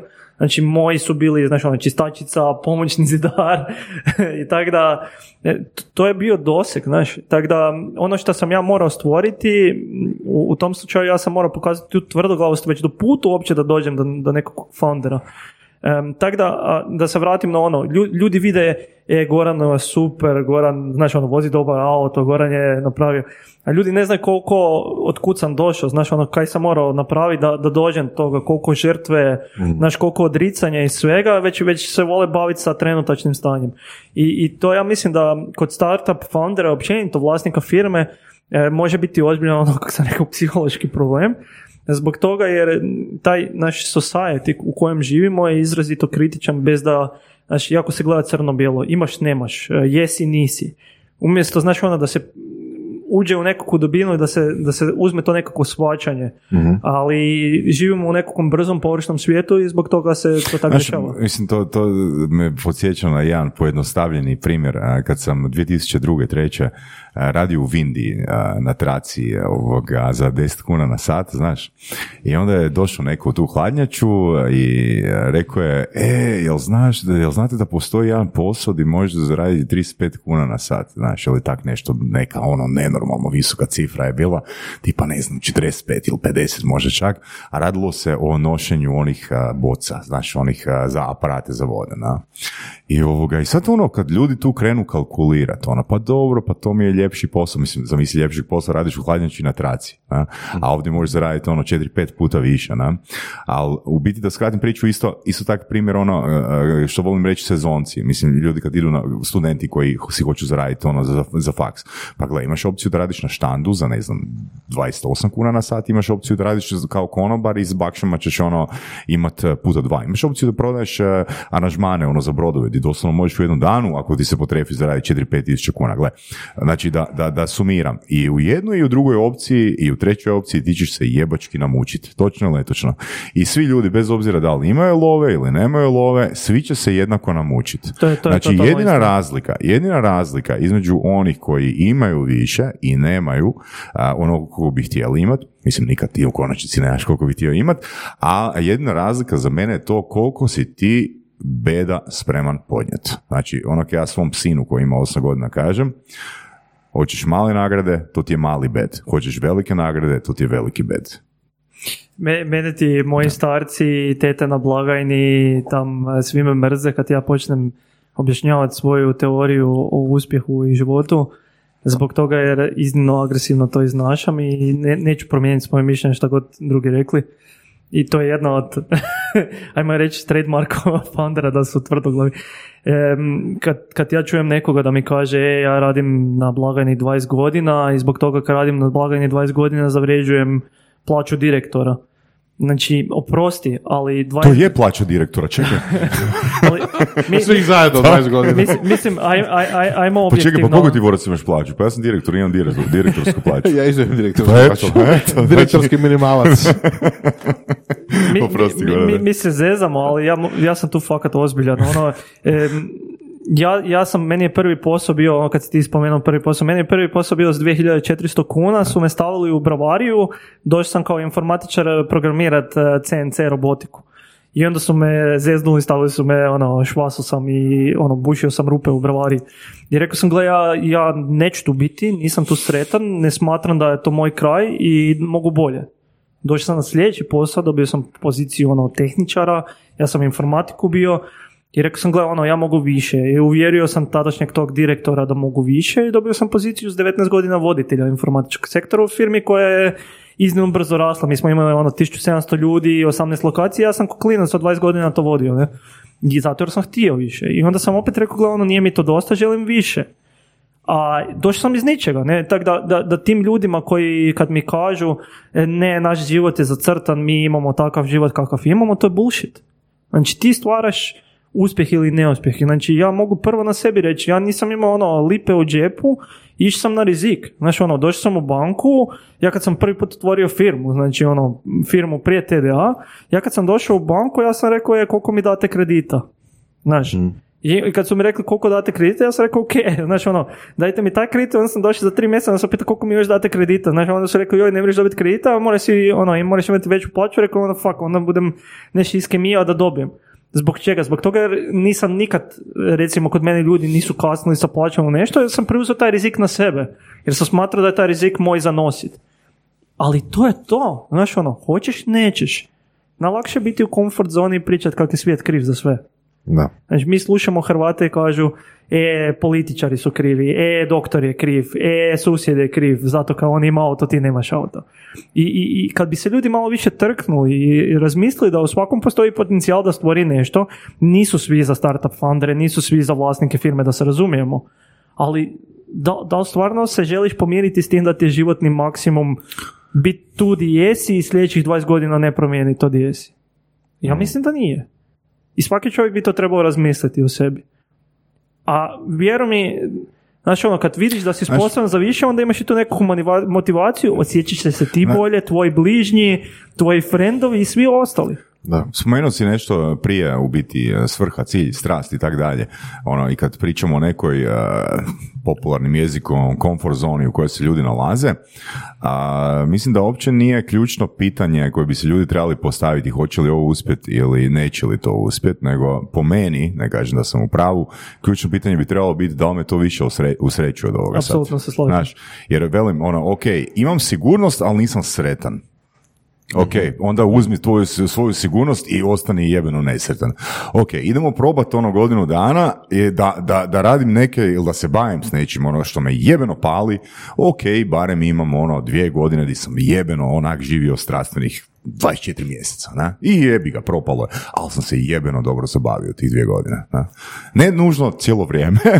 bilo, je, bilo je streljačkih vodova, onak tipa 18 do 24, ali bilo je momenata kad, kad, kad, kad si se osjećao više živim nego ikad. Kad bi se osjećao da ostaneš u starom frame. Ali to ti je, to, to sre- sreća može biti malo, može biti puno, može biti, znaš ono, ni- nije definirana ekonomskim stanjem. Znači, Da, da, da, de- definirana, je, definitivno. Definirana je egocentričnim stanjem interne ispunjenosti. E, Vraćam se na to, mi, mi kao ljudi živimo kao jedinke, znači mi se pripojimo, ženimo se, imamo klince, kažemo klinci su najbitniji na svijetu i ono što ja kažem svojima, pa vele ono ti nisi čist u glavi, Ja kažem, gle, prvo moraš biti ti sretan da bi tvoji klinci mogli biti sretni. Znači, ljudi kaže, ja, e, obično kaže moraju podrediti e, život za te klince jer su oni najbitnije stvari. Ja se apsolutno slažem. Znači, djeca za, za, za svoje roditelje su najbitnija stvar na svijetu, ne? Ali isto tako, da, da bi ta djeca imala ispunjeno djetinstvo, ne znači da mora imati puno ili malo, već da mora imati starce koji će biti sretni uz njih. A kako ćeš biti sretan? Opet se vraćamo na to egoce- egocentrično stanje. Ako imaš to stanje ispunjenosti unutar sebe, a to, znači, preslikavanje sreće na djecu, na, na ženu, na frendove, ti ide isto na poslu. Znači, kad si ti sretan, kad si ti motiviran, kad si ti egocentrično u sebi ispunjen, onda to tržište prepozna. Onda ti to prepoznaju investitori, onda ti to prepoznaju kupci i onda žele biti uz tebe možda, znači ono, nemaš najbolji proizvod, ali zračiš. Da, sjećam se baš, opet sam se podsjetio na Shark Tank jednu epizodu, mislim da to čak prva sezona, ono iz 2010. bila. A, gledaš, gledao si Shark Tank, Je, siguran sam. Uglavnom, e, prva, prva sezona, u pravilu uvijek su bila pitanja i mislim da i dan danas jesu, e, ok, ključno pitanje je koliko toga ste već prodali, da? To je ovoga, to se ne događa u ovakvim fondovima e, di ste vi pokupili sredstva, ali kod tih šarkova uvijek je ono događa pitanje koliko. Događa se, da, da, ok. dešava se svugdje. Ok, uglavnom, ovoga, i bila je jedna žena, tipa 45 godina, kuharica koja je smislila, ono, reću, ono, glupost, eh, smislila je neki mikser. I ona uopće nije imala taj proizvod, nego je imala ono tipa model tog proizvoda. Ali, ona se, ona je toliko uživala u toj prezentaciji, na- znači ona nije imala odgovore na njihova pitanja, ali ona je sa svojim stanjem, baš to, zrcala je ono sreću. Čak, ono, baš samo dobro stanje. I baš zbog tog dobrog stanja su dali pare. Znači niš, doslovno niš nije imala. Ne? Ali, ali to ti je upravo što investitor traži. Mm. Jer ta, ta sreća potiče stvaranje, stvaranje potiče uspjeh. I, i to je ono šta, šta ono za sve koji će slušati startup foundere, to moraju pronaći to stanje. Znaš, em, di god da ga oni traže, na koji god način, svaki ga pronađe drugdje, ali A to mora zato kokain prije Zato prezentacije. kokain. A hoćeš reći ima veze sa srećom? I, I sad ćemo pauzu 10 Ne znam, se vratili, sad imamo drugu temu. Zanima još malo o, a, o temi life cycle foundera. A, a, imam jedan specifičan smjer u kojem idem. Znači, a, to smo bili pričali na toj večeri famoznoj gdje smo se upoznali. Spomenuli su jednu stvar koja mi je ostala u sjećanju, a to je, founder na početku u principu radi na proizvodu, ali founder što prije zapravo počne raditi na investicijama, to bolje. Investicije slash tržište, da. Da. Tako je. E, mislim, e, pos- posao sta- e, startup foundera je, je ono što smo rekli sve. Znači, od e, kuhara, čistačice, znači spremačice, sve ti si ko startup founder, pogotovo u ranim stadijima. Ali ono što je iznimno bitno razumjeti i shvatiti e, da moraš pronaći ljude oko sebe koji će nastaviti stvarati proizvod, a ti si taj koji mora prodati taj proizvod na tržištu. Ti si sad spomenuo investitora, ali nije bitno. Investitori su ti kupci. Da. Znači mi Da. možemo investitore zvati kupce naših proizvoda. Tako je. Em, tako da, tvoj je to posao. Znači, obično ljude kaže, e, ja sam inženjer, e, pa ću naći nekoga ko će ići ispred investitora. Ja sam inženjer, pa ću naći nekoga ko će ići prodavati umjesto mene. Znači, niko to neće odraditi bolje nek ti. Prvo je, prvo je osnovno, zbog toga je ona, te interne motivacije, zbog, a zbog drugom prihvati da je to tvoj posao. To nije od nekog drugog posao. I ako misliš da je od nekog drugog, zavarao se. I čim prije to shvatio, čim prije izašao van, aktivno se bavio s tim i razmišljao o tome, tim će ti biti lakše. Em, a kažem, mi, mi volimo biti e, u Hrvatskoj inženjerski stav razmišljati, znači ono, ajmo dotjerivati proizvoda, proizvod nije spreman za tržište, pa mu samo fali ovaj feature, pa mu samo ovaj feature fali. Znači, čim prije izaći van, je koji je investitor? Investitor može biti Kickstarter kampanja, znači ljudi koji žele kupiti tvoj proizvod. Znači može biti bez ičega, znači doslovno market koji kupuje tvoj proizvod. Em, tako da ta, ta ista filozofija se prenaša na sve, ali je bitno da si ti taj živac koji je vani, znači ono goli živac koji stoji vani i kroz kojega sve prolazi. I, I startup funderi bježe od toga u većini slučajeva zato jer pogotovo u startu je to iznimno neugodno iskustvo. Što to?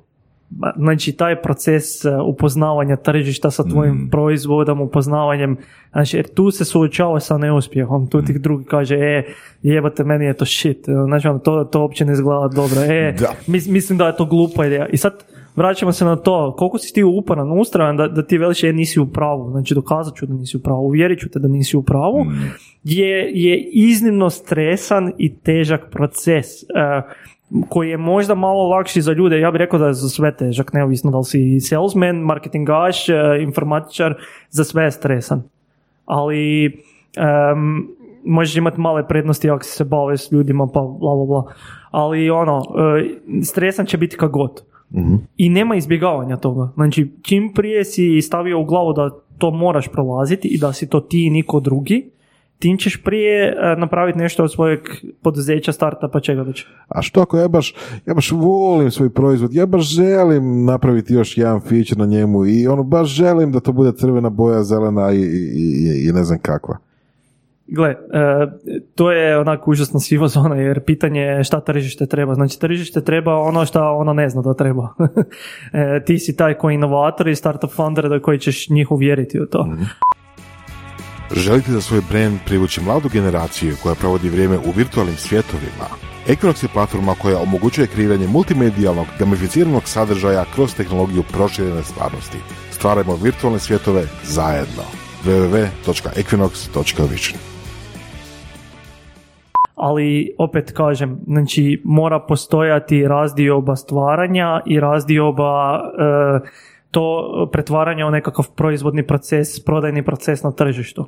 E, ja volim stvarati na svojem proizvodu i volim raditi na njemu i volim sudjelovati u razvoju njega, ali isto tako imam povjerenja da unutar poduzeća imam iznimno sposobni tim, imam izrazito sposobnog operativnog direktora kojeg Evo, ja ne znam, imao sam iznimnu sreću da ga pronađem i ono, ne znam kako Znači, se mogu žena zahvaliti. i operativni direktor su Operativni, formirali da. tvoj život. Da, operativni direktor formira moj trenutačni život e, interno u poduzeću dok, dok se ja bavim sa prodajom i sa I podcastima. i podcastima. I, i, I to je iznimno bitno i to je ono što kažem, ja, ja, ja ne moram razmišljati e, šta će taj čovjek napraviti u poduzeću, da li će biti dobar jer ja znam da smo mi zasinkani, znači usklađeni, da, da će biti a, output možda neće biti, znači ono crvena ili zelena, ali cilj će biti isti. I to je ono što startup founderi moraju pustiti u nekom trenutku, moraju pustiti crvenu i zelenu i shvatiti da, znaš ono, imaju tim koji zna šta rade, koji je usklađen, pronaći to naravno, ali kad pronađu vjerovati u njih i pustiti, znaš ono, gle, nisi ti nikad u pravu, nisu oni nikad u pravu, ali to se mora desiti jer poduzeće mora rasti, ne, nećeš Da. ti biti poduzeće od tisuću ljudi govorite crvena boja, zelena boja. Ok. Moraš utjecati na to, da se razumijemo, ne možeš se izdvojiti i dehumanizirati od proizvoda i reći to je nečija druga briga i i ne, nečiji drugi problem. Znači moraš biti sudjelovati u tom dijelu, ali isto tako moraš postaviti jasne barijere gdje, gdje moraš ti stati jer jednostavno ono 100% vremena, 100% možda neaktivnosti je limitirano. Čime se ti onda baviš? Čime si, o čemu ti najviše razmišljaš sada? E, pa ja bih rekao da trenutačno najviše se bavim kupcima. Znači na- najviše se bavim kupcima, trenutačno bavim se e, kombinacijom osluškivanja tržišta kupaca, e, gledanja na koji način možemo optimizirati lifetime value proizvoda, znači ono ukupnu vrijednost proizvoda za kupce i, i pičanje te ideje samo ono e, na, na samom tržištu. Em, ja bih rekao rast startupa ti pomogne otvarati vrata jer ti se možda malo zamijene pozicije, znaš, pa ti drugi na početku dođeš tam ko, ko onaj zadnji bedak I, i neko će te poslušati samilosti, kasnije kad uspiješ malo narast onda, onda možeš voditi ozbiljnije razgovore i imam nekako osjećaj da, da polako dolazim u tu fazu gdje mogu ozbiljnije pričati sa, nisam još tu, ali dolazim k toj fazi i e, to mi iznimno olakšava stvari. E, I u izrazito je bilo teško doći do tog trenutka e, gdje možemo pričati o tome, ali e, polako dolazimo ka tome, a tu onda se tek možeš posvetiti optimizaciji toga svega. Procesi. Znači, me- me- meni je iznimno drago, znaš, da, da manje energije, sad možda moram, ajmo reći, 5% manje energije moram potrošiti na samo otvaranje kontakta i samim time mogu onda više raditi na optimizaciji i maksimizaciji tih kontakta. Zanimljivo. Da li onda to znači da, se, da si ti postavio procese u firmi i onda firma dalje sama, pod navodnicima, jel, ide? da se ti možeš baviti ono tipa prodajom i takvim stvarima. E, ja bih rekao da je to zajednički posao. Jer, gle, No, ok, Znači, nećeš, nis, nisi jedan mora- mora- totalni autokrat, hoćeš reći. pa ne to nek, mora shvatiti... Poluautokrat, da. Da, da. A mora shvatiti da, da, da, da ljudi funkcioniraju ra- različito. Znači ono na koji način ja funkcioniram u 99% slučajeva nikak drugi funkcionira. Ok, ali specifično, recimo, da li si ti ono, postavio ono zakon, okvire, procese kako se radi u firmi ili to recimo radio CEO?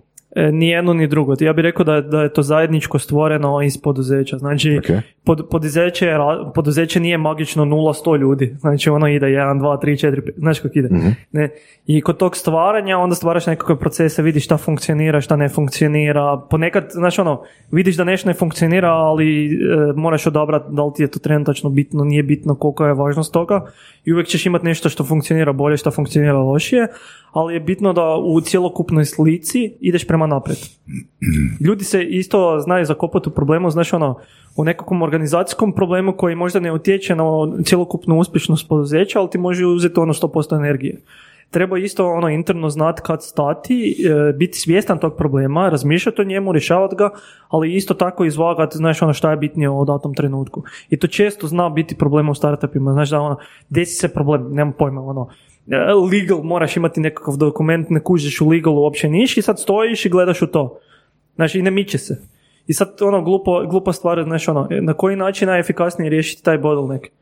Jel, jel ono, mi, znaš kad imaš u dev procesu, da li je bottleneck, da li je showstopper, Da. znaš, ono. E, e, u, u tom procesu je jako bitno dobro razlučiti šta je, ono, šta je bottleneck, šta nije. A mi smo to riješili na nekakav način da postoji zajednički dijalog i da tem, temeljem tog zajedničkog dijaloga se onda odluči šta, šta će biti, znači šta je. Nije bilo jednostavno to stvoriti unutar poduzeća i znači ono, moraš imati ljude za to i iznimno je dugo trajalo, ja bih rekao kratko za poduzeće, dugo za startup, ali kad jedan što stvoriš onda ti je puno lakše život. ne? Da, spomenuo si legal. To znači da imaš dobre stručnjake za određeno područje. E, što se tiče, mi, mi imamo interni legal, znači imamo svoju odličnu Ivu odvjetnicu koja je superstar e, i, i ono, mi smo odlučili da zbog e, tipa i vrste našeg posla je bitno to imati unutar poduzeća. Tako da ja unutar svog poduzeća ja bi mogao reći da imamo jako e, pokrivena područja, a i ono što sam pričao možda i čak i na dineru je em, kad, kad se baviš rješavanjem nekih stvari koje moraš operativno rješavati, gledaj si da nekakve najveće slabosti probaš alocirati na, na, na svoje suradnike, djelatnike čim prije, jer ja, ja sam ne znam, izrazito sam loš u stvaranju dizajna prezentacije. Zato ja mogu tu stojat, trebam napraviti investor deck i ja ću tu gledat blejut to 40 dana i napravit ću nešto što će moj dizajner složiti u pola dana ako mu dam dobar input.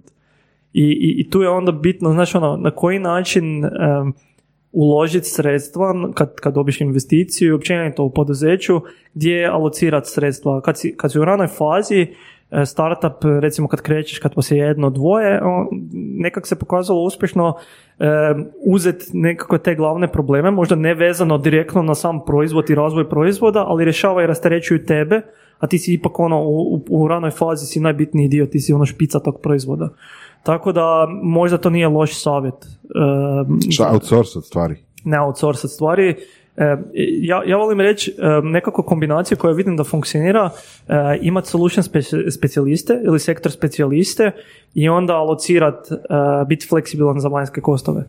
To, to, to vam znači da Ok, ali recimo to, to sada, ali u ranoj fazi nemaš, a, imaš, imaš samo sebe i E, ali zato kažem, znači ti u ranoj fazi, mi smo rekli, ti u ranoj fazi si i čistačica i kuharica i sve, ali onda imaš, znaš ono, najviše volim raditi X, najmrskije mi je Y, obično veliš najmrskije mi je raditi prodaju, to veliš, o ne, ne, ne, to moram raditi, investitora moram raditi, znači nema bjeganja od toga, ali ima bjeganja, ne znam, trebam napraviti ja sam dev, uh, backendaš, ali nisam frontendaš. A sad radim frontend i umjesto da potrošim, nemam pojma, 20 sati, ja trošim 120 sati jer mi je to mrsko.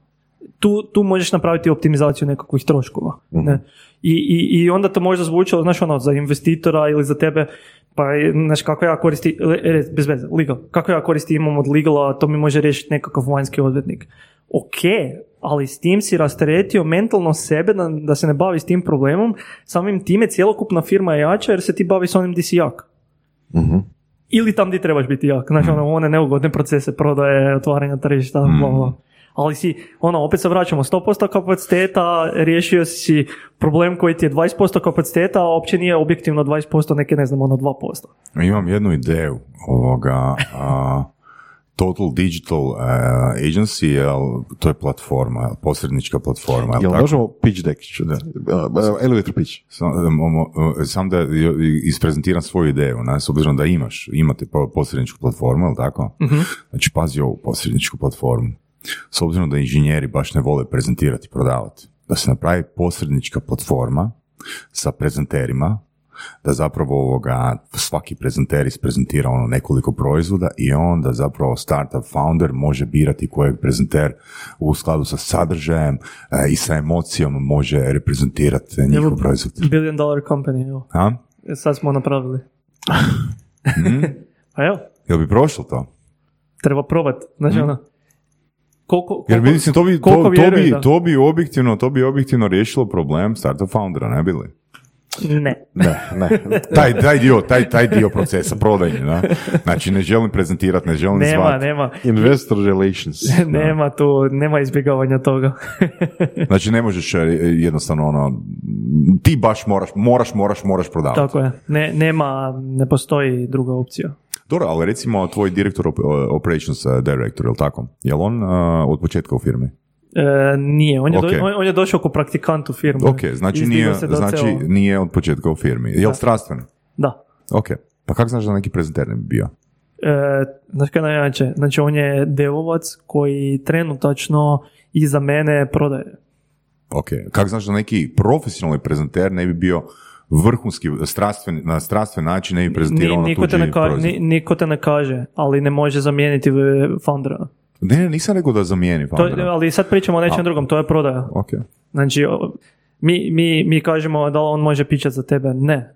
Jer koliko god on strastveno oko toga bio, on ne može znati srž e, stvaranja onoga šta ti imaš u sebi.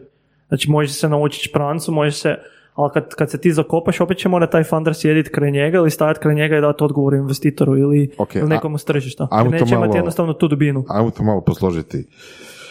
Radi se, a, ako, ako, mislim, ako da razumiješ što ćeš reći o tome da investitor, na primjer, kojem pičaš, treba imati osobu ispred sebe koja će actually raditi taj posao koji se piča.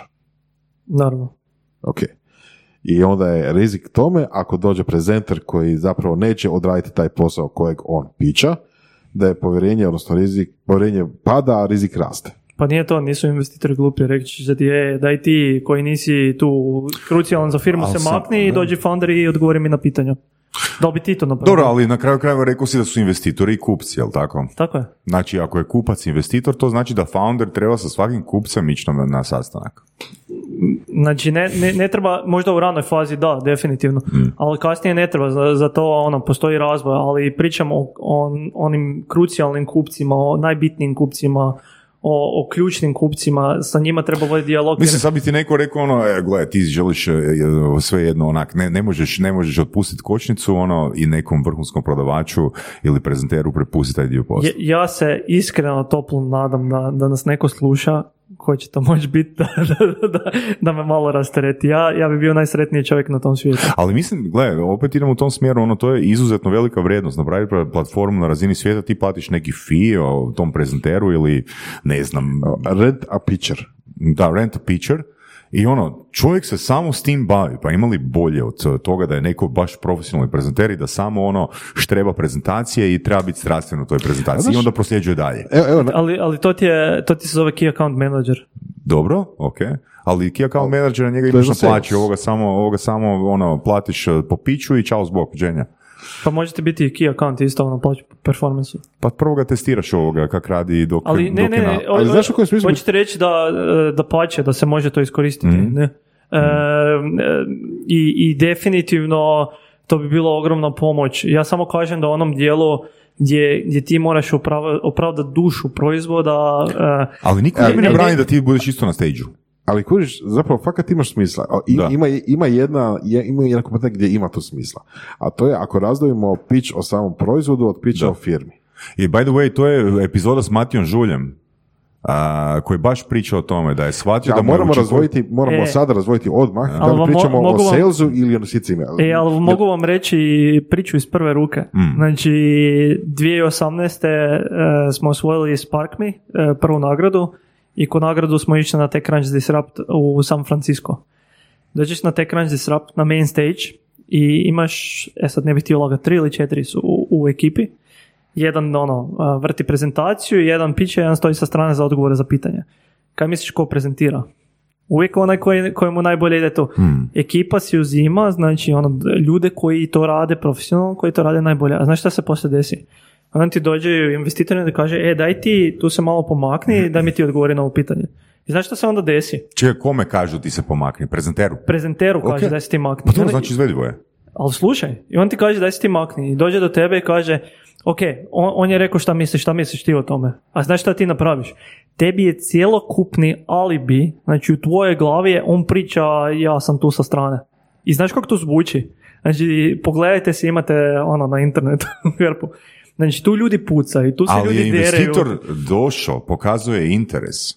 Pa jedno, Znači, prezentacijom je bio zahaklan da dođe direktno do foundera i da mu postavi konkretna pitanja. Da, ali ti ko founder, e, ne pričamo mi o uspjehu toga dijela, Mm. hoćete reći da, da founder u, u tom slučaju pronalazi alibi da rješava onaj problem koji sam rekao da ne bi smio rješavati. I tu kad ti se desi, kad onda dođe tržište do tebe i investitori pitate, onda imaš implosion. Znači onda implodaš, satraš sve, zvuči, ne, znaš kako to zvuči, ono, ne znam jeste gledali e, Silicon Valley, onu seriju humorističku, Da. e, tako mu zvuči. Ja, ja, ja sam, ja prvi put kad sam došao 2018. ja kad sam to gledao, ja rekao, fuck, je, to je isto ko serija. Lju- ljudi su se plakali na stage ljudi su se derali, svađali sa investitorima na stage I to svaki put ti se desi kad sa strane pitaju onoga drugog. Aha. A, a zake ti se desi? Za- zato jer se emocionalno nisi pripremio na odgovornost koju trebaš nositi. I daleko od toga, znači ako mi pričamo o kupcima, ako mi stojimo tam na štandu sa strane i sad taj prezenter govori, zakon, on će prodat proizvod. Ali ako mi pričamo o nečem što ti je ono ključno, znači investitor koji treba investirati u svoju firmu, e onda ti to teško prođe.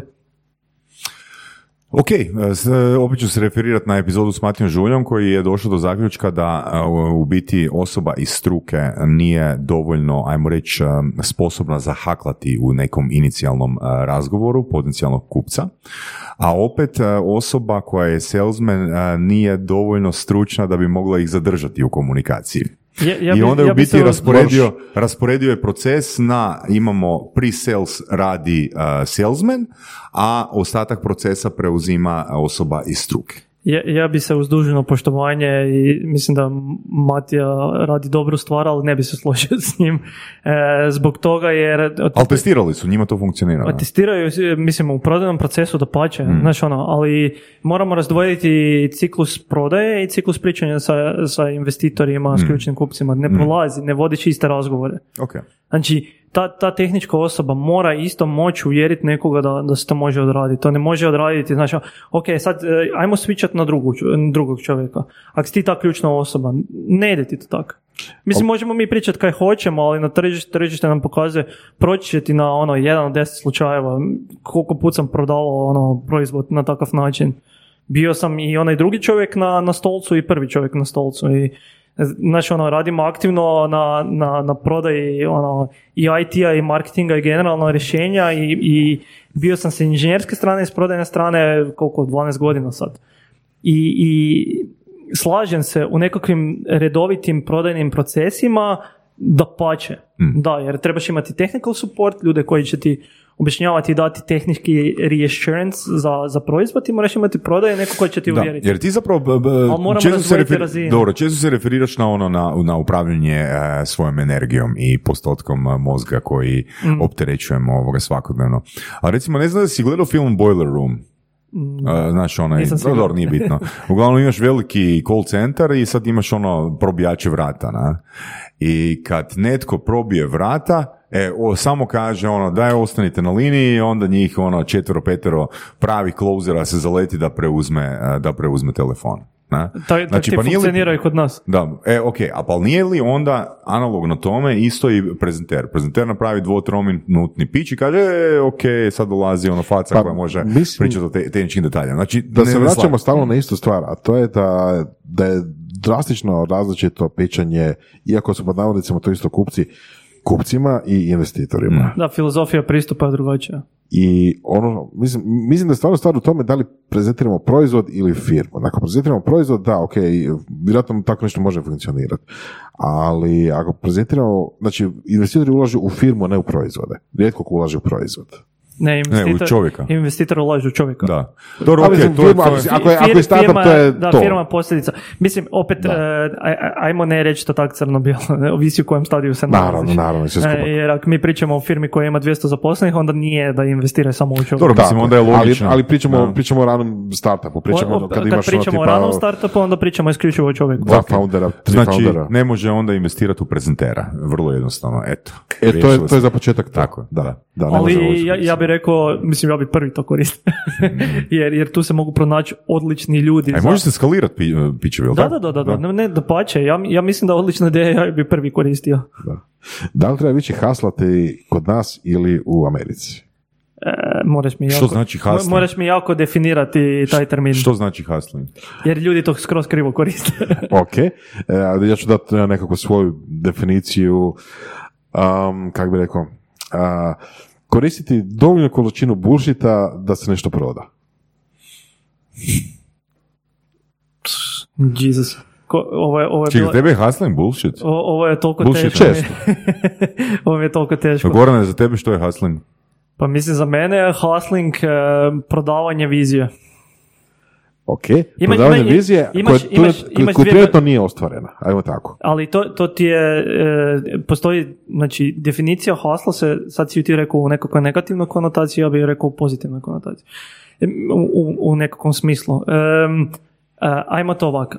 Ako ti ideš haslat nekoga s ciljem da to ne stvoriš, smatram da je to veoma krivo. Da. Ako ti ideš haslat sa namjerom da to stvoriš, da vidiš da li postoji potencijal na tržištu kupci, e onda to ti se zove ono haslanje po moje definiciji. Ok. I, i, I ja mislim kako se zove da je to iznimno bitno iz razloga optimizacije potrošnje novca i predimenzioniranja proizvoda. Jer zašto? Jer ti ak ne haslaš po ovom mojem dijelu, ti ćeš potrošiti hrpu para na nešto što nisi siguran da tržište želi. A ako ćeš prodavati viziju proizvoda, feature koji nije završen, feature koji treba se napraviti, a želiš ga napraviti, možda ga nećeš napraviti, znači hustle, gdje se može desiti bullshit, kako se ga ti nazvao, šta... Da, po meni riječ bullshit po nije tako možda- negativna. Da, gle, taj bullshit, ti se može desiti, e, zašto ti to nisi razvio? Zato jer sam ja krenuo to prodavat, mislim, nama se to znalo, gle, ja krenem prodavati, ti mi daš glava, to takav bullshit, ja to nikad ne bi koristio. Ja ću rekao, ok, back out ću. Znači, ajmo reći, ja sam haslo i rekao sam ti, planiram taj proizvod razviti, ali ako mi je dovoljno tržišta reklo da to ne želi, ja ću odstupiti od toga. To se Da, zove ono osluškivanje da, tržišta. da, da. Ali da li to prodaješ? Prodaješ. Mislim, problem hrvatskog tržišta da ne postoji dovoljno takvu, takve vrste hasla. Znači, jer ljudi žele inženjerski prodavati gotovu firmu, mislim, ono, gotovu Ali nije samo u Hrvatskoj, imate... cijela Evropa ima tako nekako ono bias. Europa, tako je, oprosti. Ali ja bih rekao da je Hrvatska na špici, e, Balkan je na špici, ne? E, ali e, cijela Europa ima taj problem. Da Versus, ne prodaje viziju. da, versus, a, a to je ono, žele sigurnosti, imamo mi te Njemce pokraj sebe i sve, koji ona žele proizvod gotovi i zbog toga ako mi gledamo nekakav pattern, ne postoji toliko unicornova u Europi versus Amerika. Jer, jer ti moraš prodavati viziju da, da bi mogao tak nešto ostvariti, da bi mogao dovoljno brzo ostvariti to, da ne izgoriš dovoljno brzo, znači da, da i taj hustle, ajmo reći poduzetnički pozitivni hustle u nekakvom početku je krucijalan. I to je jedna od stvari koje ti opet pokazuju pravog fundera, jer to znači da osluškuješ tržište, da razumiješ tržište, da, da ono, pivot, ne pivotiraš, da pičeš tržištu, da pivotiraš kad treba em, i, i, to je bitno, samo što opet se vraćam, kad ti to radiš na hrvatskom tržištu, onda ti, Onda onda, onda, onda ti hustle postaje loša stvar. Onda završiš u novinama i piše poduzetnik nije ostvario E, u, šta je običao. u, to, u tome je problem, ali problem je, vraćamo se na te razumijevanje osnove ekonomije stvaranja stvari je veoma loš tu.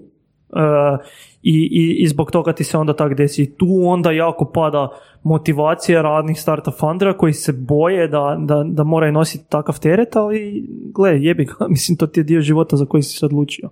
Mhm. Ne. Mi, ono, sto, put- sto puta ne na- kriv ni dužan e, ti se to desi, ali to je dio puta koji možeš proći i ako to, iz toga preživiš, onda si jači za taj dio, za, taj, za to iskustvo. Hoćeš reći da će u Americi su više ljudi navikli na hustle, razumiju da je to Apsolutno. hustle, razumiju da je to obećanje nečega u svrhu izraživanja tržišta, recimo to tako, Apsolutno. jel?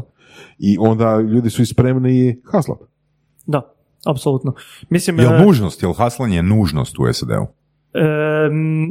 Pa ni- nije da, da jedino tako možeš uspjeti, ali se gleda u velikoj većini jer je ekonomija stvari postavljena, edukacija, tržište je postavljeno na takav način i to je nekakav periodni tijek razmišljanja versus Europa, ne, di, di želiš e, gotovi proizvod. Ali zato vidimo toliku dinamičnost na tržištu, zato vidimo toliku brzinu promjene, zato vidimo znači, ono, progresivnost u, u načinu razmišljanja versus Europe gdje je to razmišljanje konzervativno, zatrpano sa pravnom legislativom Da, da, da, i, da. i, i izrazito statično. Da. I, i, I zbog toga u nekom trenutku ti svi dobri startupi, vrhunski startupi odlaze u Ameriku čisto da mogu dobiti na toj brzini dinamičnosti i, i, i tom nekakvom progresivnom načinu raz- razmišljanja i rješavanja problema. I to me baš fascinira, taj, taj kulturološki zapravo bias prema tome da je haslanje dobra stvar. Da ti trebaš ići okolo i pričati o svojoj viziji, iako nemaš ništa sada, iako možda imaš ono samo PowerPoint, jel to se očekuje tebe na početku da imaš samo Gle- PowerPoint? gle, znači razumno je na početku da nemaš ništa osim PowerPointa. Moj, moji frendovi su, koji su vlasnici startupa s kojima sam se ja ono, izrazito dobro, mi se znamo zezati, ono, ja, ja velim hustle, negdje sjedimo na kavi, velite, e daj nemoj pričati tako glasno jer moramo se bojati te riječi, što je za mene tolika notorna glupost, e, znači ono, i smatram da toliko edukacije treba na tržištu, da, da je to strava. Znači, ono, i toliko, toliko te treba evangelizirati općenito, šta znači biti poduzetnik od korijena i šta, šta ono, zašto neuspjeh isto može biti uspjeh, da je to stravo. I, i, i ta nekakva transformacija u kojoj se Hrvatska nalazi iz nekakvog prošlog modela sustava načina razmišljanja, koji su možda imali naši starci i djedovi bake, e, treba još proći neko vrijeme da, da mi promijenimo mentalitet k tome. I, I kažem, i onda je, opet se vraćamo na to razmišljanje problem versus rješenje.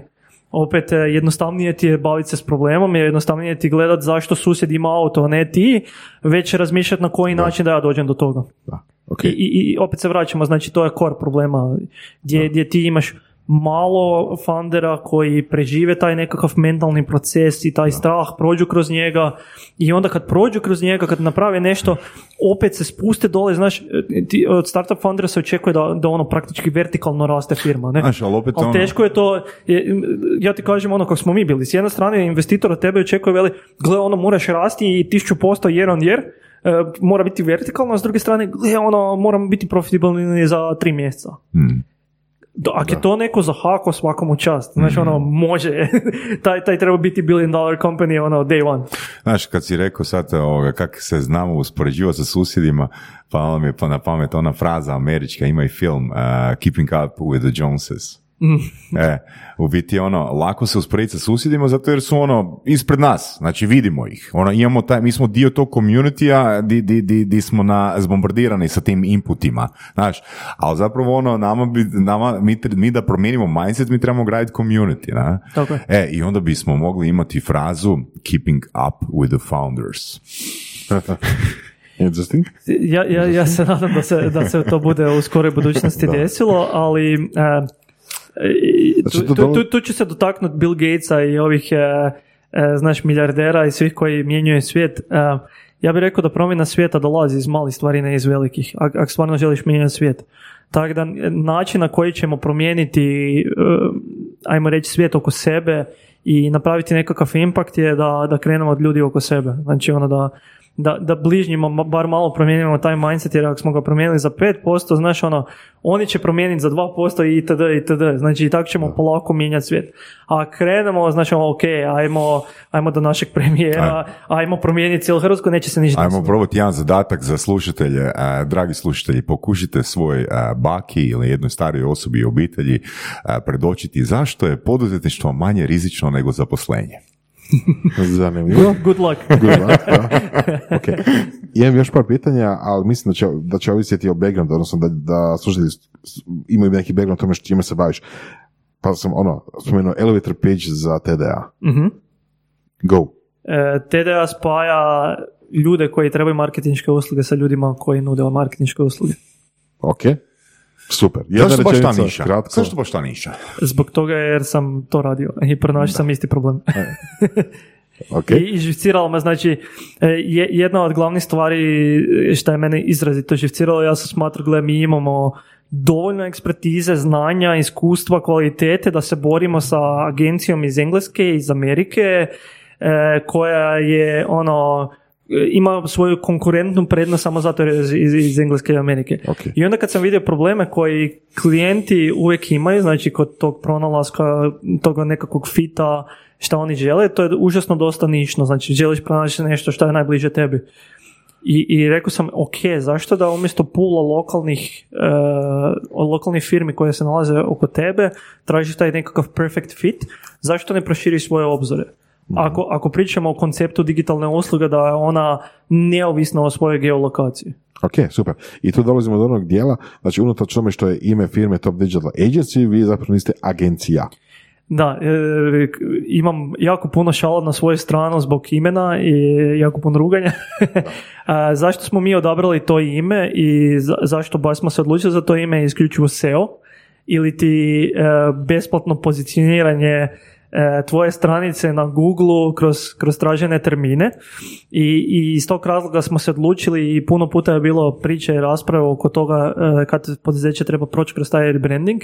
Još uvijek smatram da treba, ali količina um, impakta koje zbog tog imena mi dobivamo na, na razini lidova, stvaranja novih kontakata je još u, u našem ciklusu di, di jesmo trenutačno od, od ključne važnosti. Razmišljamo naravno o tome da ćemo to mijenjati, Da. jer može biti, To je- može biti konfuzno, jer nismo agencija, već smo taj medijator između, ali, Ali to zbog, je super zbog, sek- da, zbog sekundarnog benefita, zbog tog heka koje smo napravili, je, gle, ono, mi, ja ne uložim lipe u marketing i imam uh, milju i pol impressionsa kroz Google. Mhm. Je, na, na, na globalnoj razini. Znači, ljudi ono, traže Top Digital Agency. tako je. E, Traže top digital agency, traže agency, traže digital agency, onda iz toga imaš, znaš, ono, follow down marketing agency, bla, bla, bla. Da. Vaša skalabilnost je u tome da idete van, znači da vi nudite, da spajate svakog sa svakim iz cijelog svijeta. Znači, neko u Izraelu može a, angažirati nekoga iz Londona da mu radi nešto i obrnuto i ne znam, iz Hrvatske i, i, i po cijelom svijetu, tako? Tako To je. je, to je vaša skalabilnost. Tako je. Zato ste vi startup, a ne agencija. E, e, tako je, volumen, volumen koji mi možemo preuzeti je zbog čega smo mi startup e, i već jesmo veliki, imamo preko 8000 agencija i 122 e, države, imamo case studijeve iz e, doslovno ono, Azije, Afrike, Amerike, Europe, znači ono, svi, iz svih dijelova svijeta su nas koristili i male i velike firme i em, koliko god čudno zvučilo, mene najviše nabrijava sasvim nešto deseto, ne to spajanje, već e, ta, taj e, kolotok e, informacije koji se u tom procesu dešava. Znači, ono što je interesantno kad se pos- počinje dešavati volumen je, em, ja to volim reći, mi imamo, znači ono, povećalo na, na makroekonomiju svijeta, jer, jer vidimo e, gdje, gdje se rade case study, znači glupi primjer. E, nama agencija svaka ima svoj profil, ko na LinkedInu kak ti imaš osobno, znači taka agencija ima svoj profil sa svojim ono, radovima koje su radili i mi vidimo u datom trenutku koju industriju su oni Aha. radili. Znači mi vidimo ako se recimo nemam pojma u Singapuru razvija puno bankarskih e, sajtova. Znamo da se radi, da se dešava nešto na bankarstvu. Znamo da, da li se razvija malo tržište ili veliko. Znači, Čekaj, znači vi dobivate besplatne podatke od uh, svih marketinških agencija u bazi. tako je.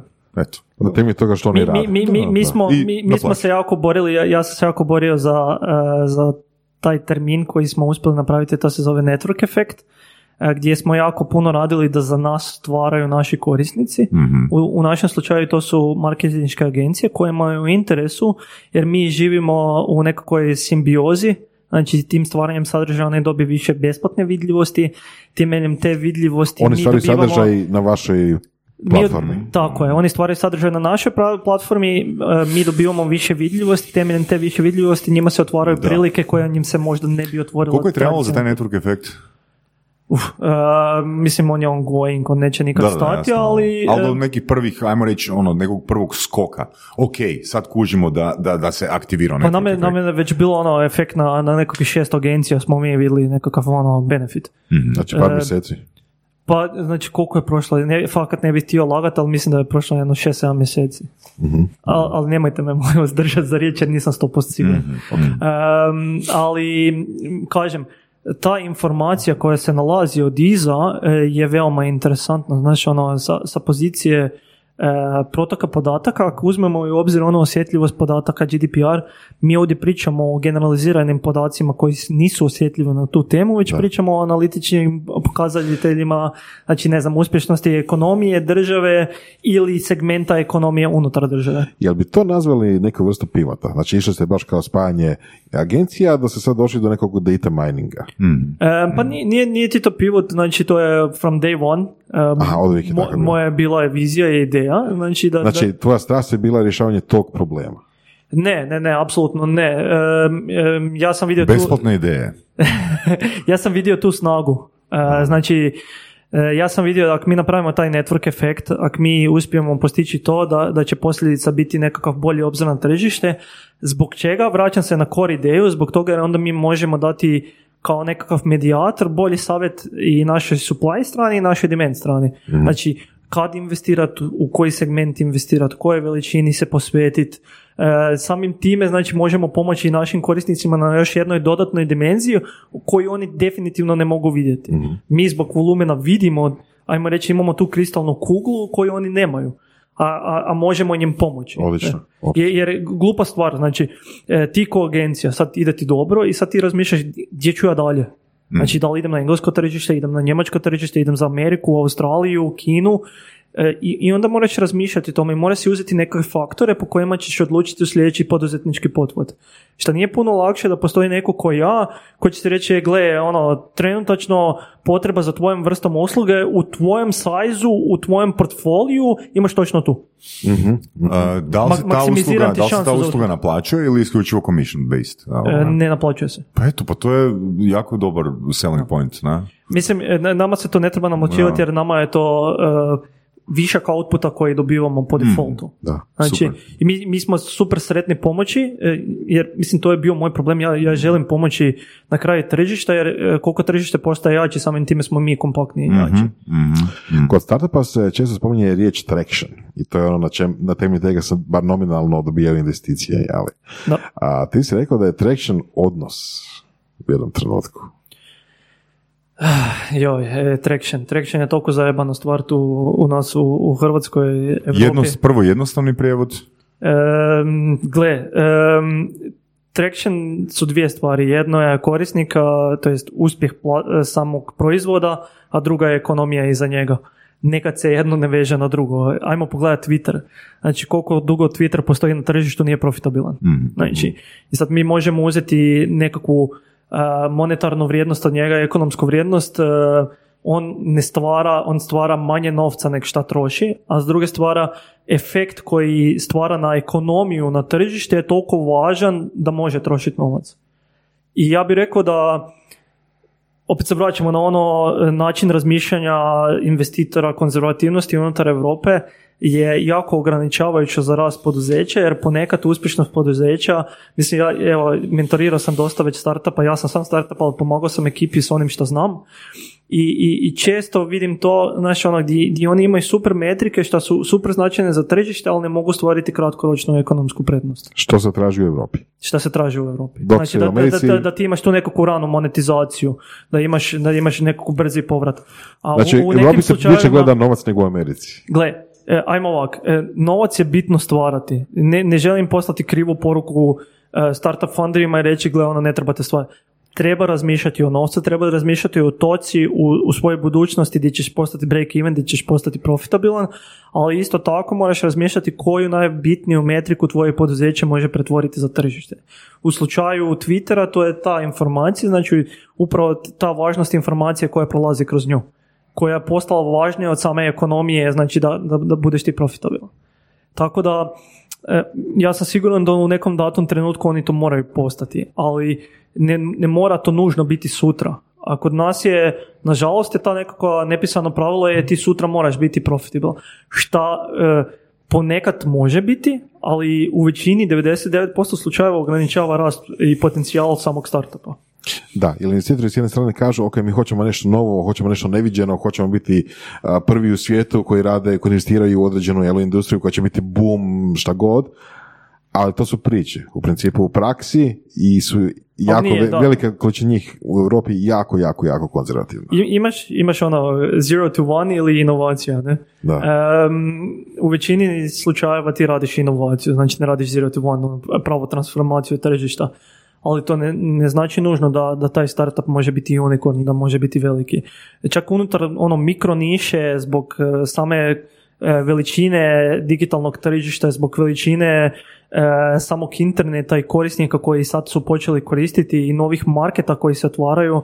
Evo primjerice market koji je huge, o kojima ja mislim u Hrvatskoj rijetko ko razmišlja Afrika, koja iznimno puno raste, iznimno puno raste u, u telekom sektoru, u logističkom sektoru i ljudi ne razmišljaju baš o tome jer nisu upoznati sa, Da. sa tim geografskim dijelom svijeta, a s druge strane ogromne, ogromne količine su trenutačno investirane u njih. Em, Gle, em, ja, ja stvarno bi volio promijeniti bar malo način razmišljanja tu lokalnih i e, ono, regionalnih investitora na način da, da i oni malo preuzmu tog više rizika i da, da stave ga malo i na sebe e, i da probaju dati startupima da dobe malo krila. Naravno, oni to trebaju kontrolirati i sve, ali ti kao venture capital, znači kao fond e, rizičnog kapitala, moraš preuzeti dio rizika na sebi. Ne samo kod davanja investicije, to je to u svakom slučaju ve- već i kod te hrabrosti da vjeruješ da, će taj proizvod rasti. Ali ne kratkoročno. Znači, svim, svim startup fonderima treba malo vremena da, da shvate, da dobe krila. I ako ti tu odrežeš krila prerano, gle, e, vidimo, vidimo nažalost po kejsovima koje imamo tu regionalno da nemamo onda nekakvih značajnih da, poduzeća. da. Statistika je doslovno porazna na Balkanu, a i dobrom dijelu Europe. Da. Um, radi se o tome da jednostavno se dođe situacija kao u bankama da dobiješ pare ako ti ne trebaju. Moraš ono pokazati da ti ne trebaju pare za rast, da bi, mislim po navodnicima, jel? da bi dobio pare za rast. A mislim, to svi najviše vole vidjeti. Da. Jer je rizik najmanji, jel tako? Imate fantastičan proizvod ili uslugu? Ne znate kako probiti gatekeepere? Sastnici.com. Mi probijemo gatekeepere, a vi zaključujete posao. Mislim, ja, ja sam doslovno imao razgovore sa investitorima, sa venture capital fondovima koji su mi postavili to pitanje, onda sam mi se smio u facu, sam rekao, gle, ono, i ja bi volio biti u toj poziciji da ne trebam pare, jer onda ne bi tu bio s vama i pričao, već bi vi mene molili za pare, ne? Da, da mi date pare. Ali, kažem, opet, e, mora se shvatiti šta znači venture capital, mora se shvatiti koji rizik ko snosi, kako ga menadžirati e, ispravno um, i, i na koji način biti support svojemu startupu. Um, i, I ja mislim da tu zbog same podloge e, same, same podloge management strane samih visijeva ne omaložavajući i umanjivajući njihovu vrijednost ni najmanje ja još uvijek mislim da, da je da njim treba jako puno co-fundanja sa, sa američkim investitorima ili sa londonskim investitorima koji su najbolji, ja bih rekao, naj, najotvoreniji europski investitori, e, da bi o- i oni preuzeli te nekakve crte, jer u nekakvom obliku su i oni startup, znaš, i oni se tek uče i oni tek preuzimaju te, te nekakve osnovne skillsete koje su ti potrebe, jer dolaze većinom iz nekakvih drugih segmenta industrije, e, pogotovo kad se radi tu kod nas o nekakvom virgin marketu što se tiče VC-a. Tako da ja mislim da i njima treba jako puno kooperacije sa drugim VC-evima, sa razvijenih zemalja, tu pričamo o London, Amerika, da i oni povuku nekakve te osobine, jer same te osobine će se onda kasnije preslikati na investicije. I na startupe na kraju krajeva. Investicija je jednako startup, da. Da. Ok. Drago mi je da si došao, pokli smo puno tema, što imamo još materijala za barem tri sata, ali ipak malo ćemo tu stati i ugostiti te možda drugi put. Super, hvala vam lijepa. Ostani sretno, Gorane. Probat ću, hvala. Hvala. Slušali ste podcast Surove strasti, broj jedan audio podcast u regiji. Ako vam se sviđa, lajkajte. Ako se slažete sa gostom, komentirajte ili ako se ne slažete, pogledajte našu ponudu obrazovnog sadržaja na academy.surovestrasti.com. Komentirajte, lajkajte i nada sve šerajte tako da i drugi ljudi mogu saznati za surove strasti. Čujemo se i do slušanja.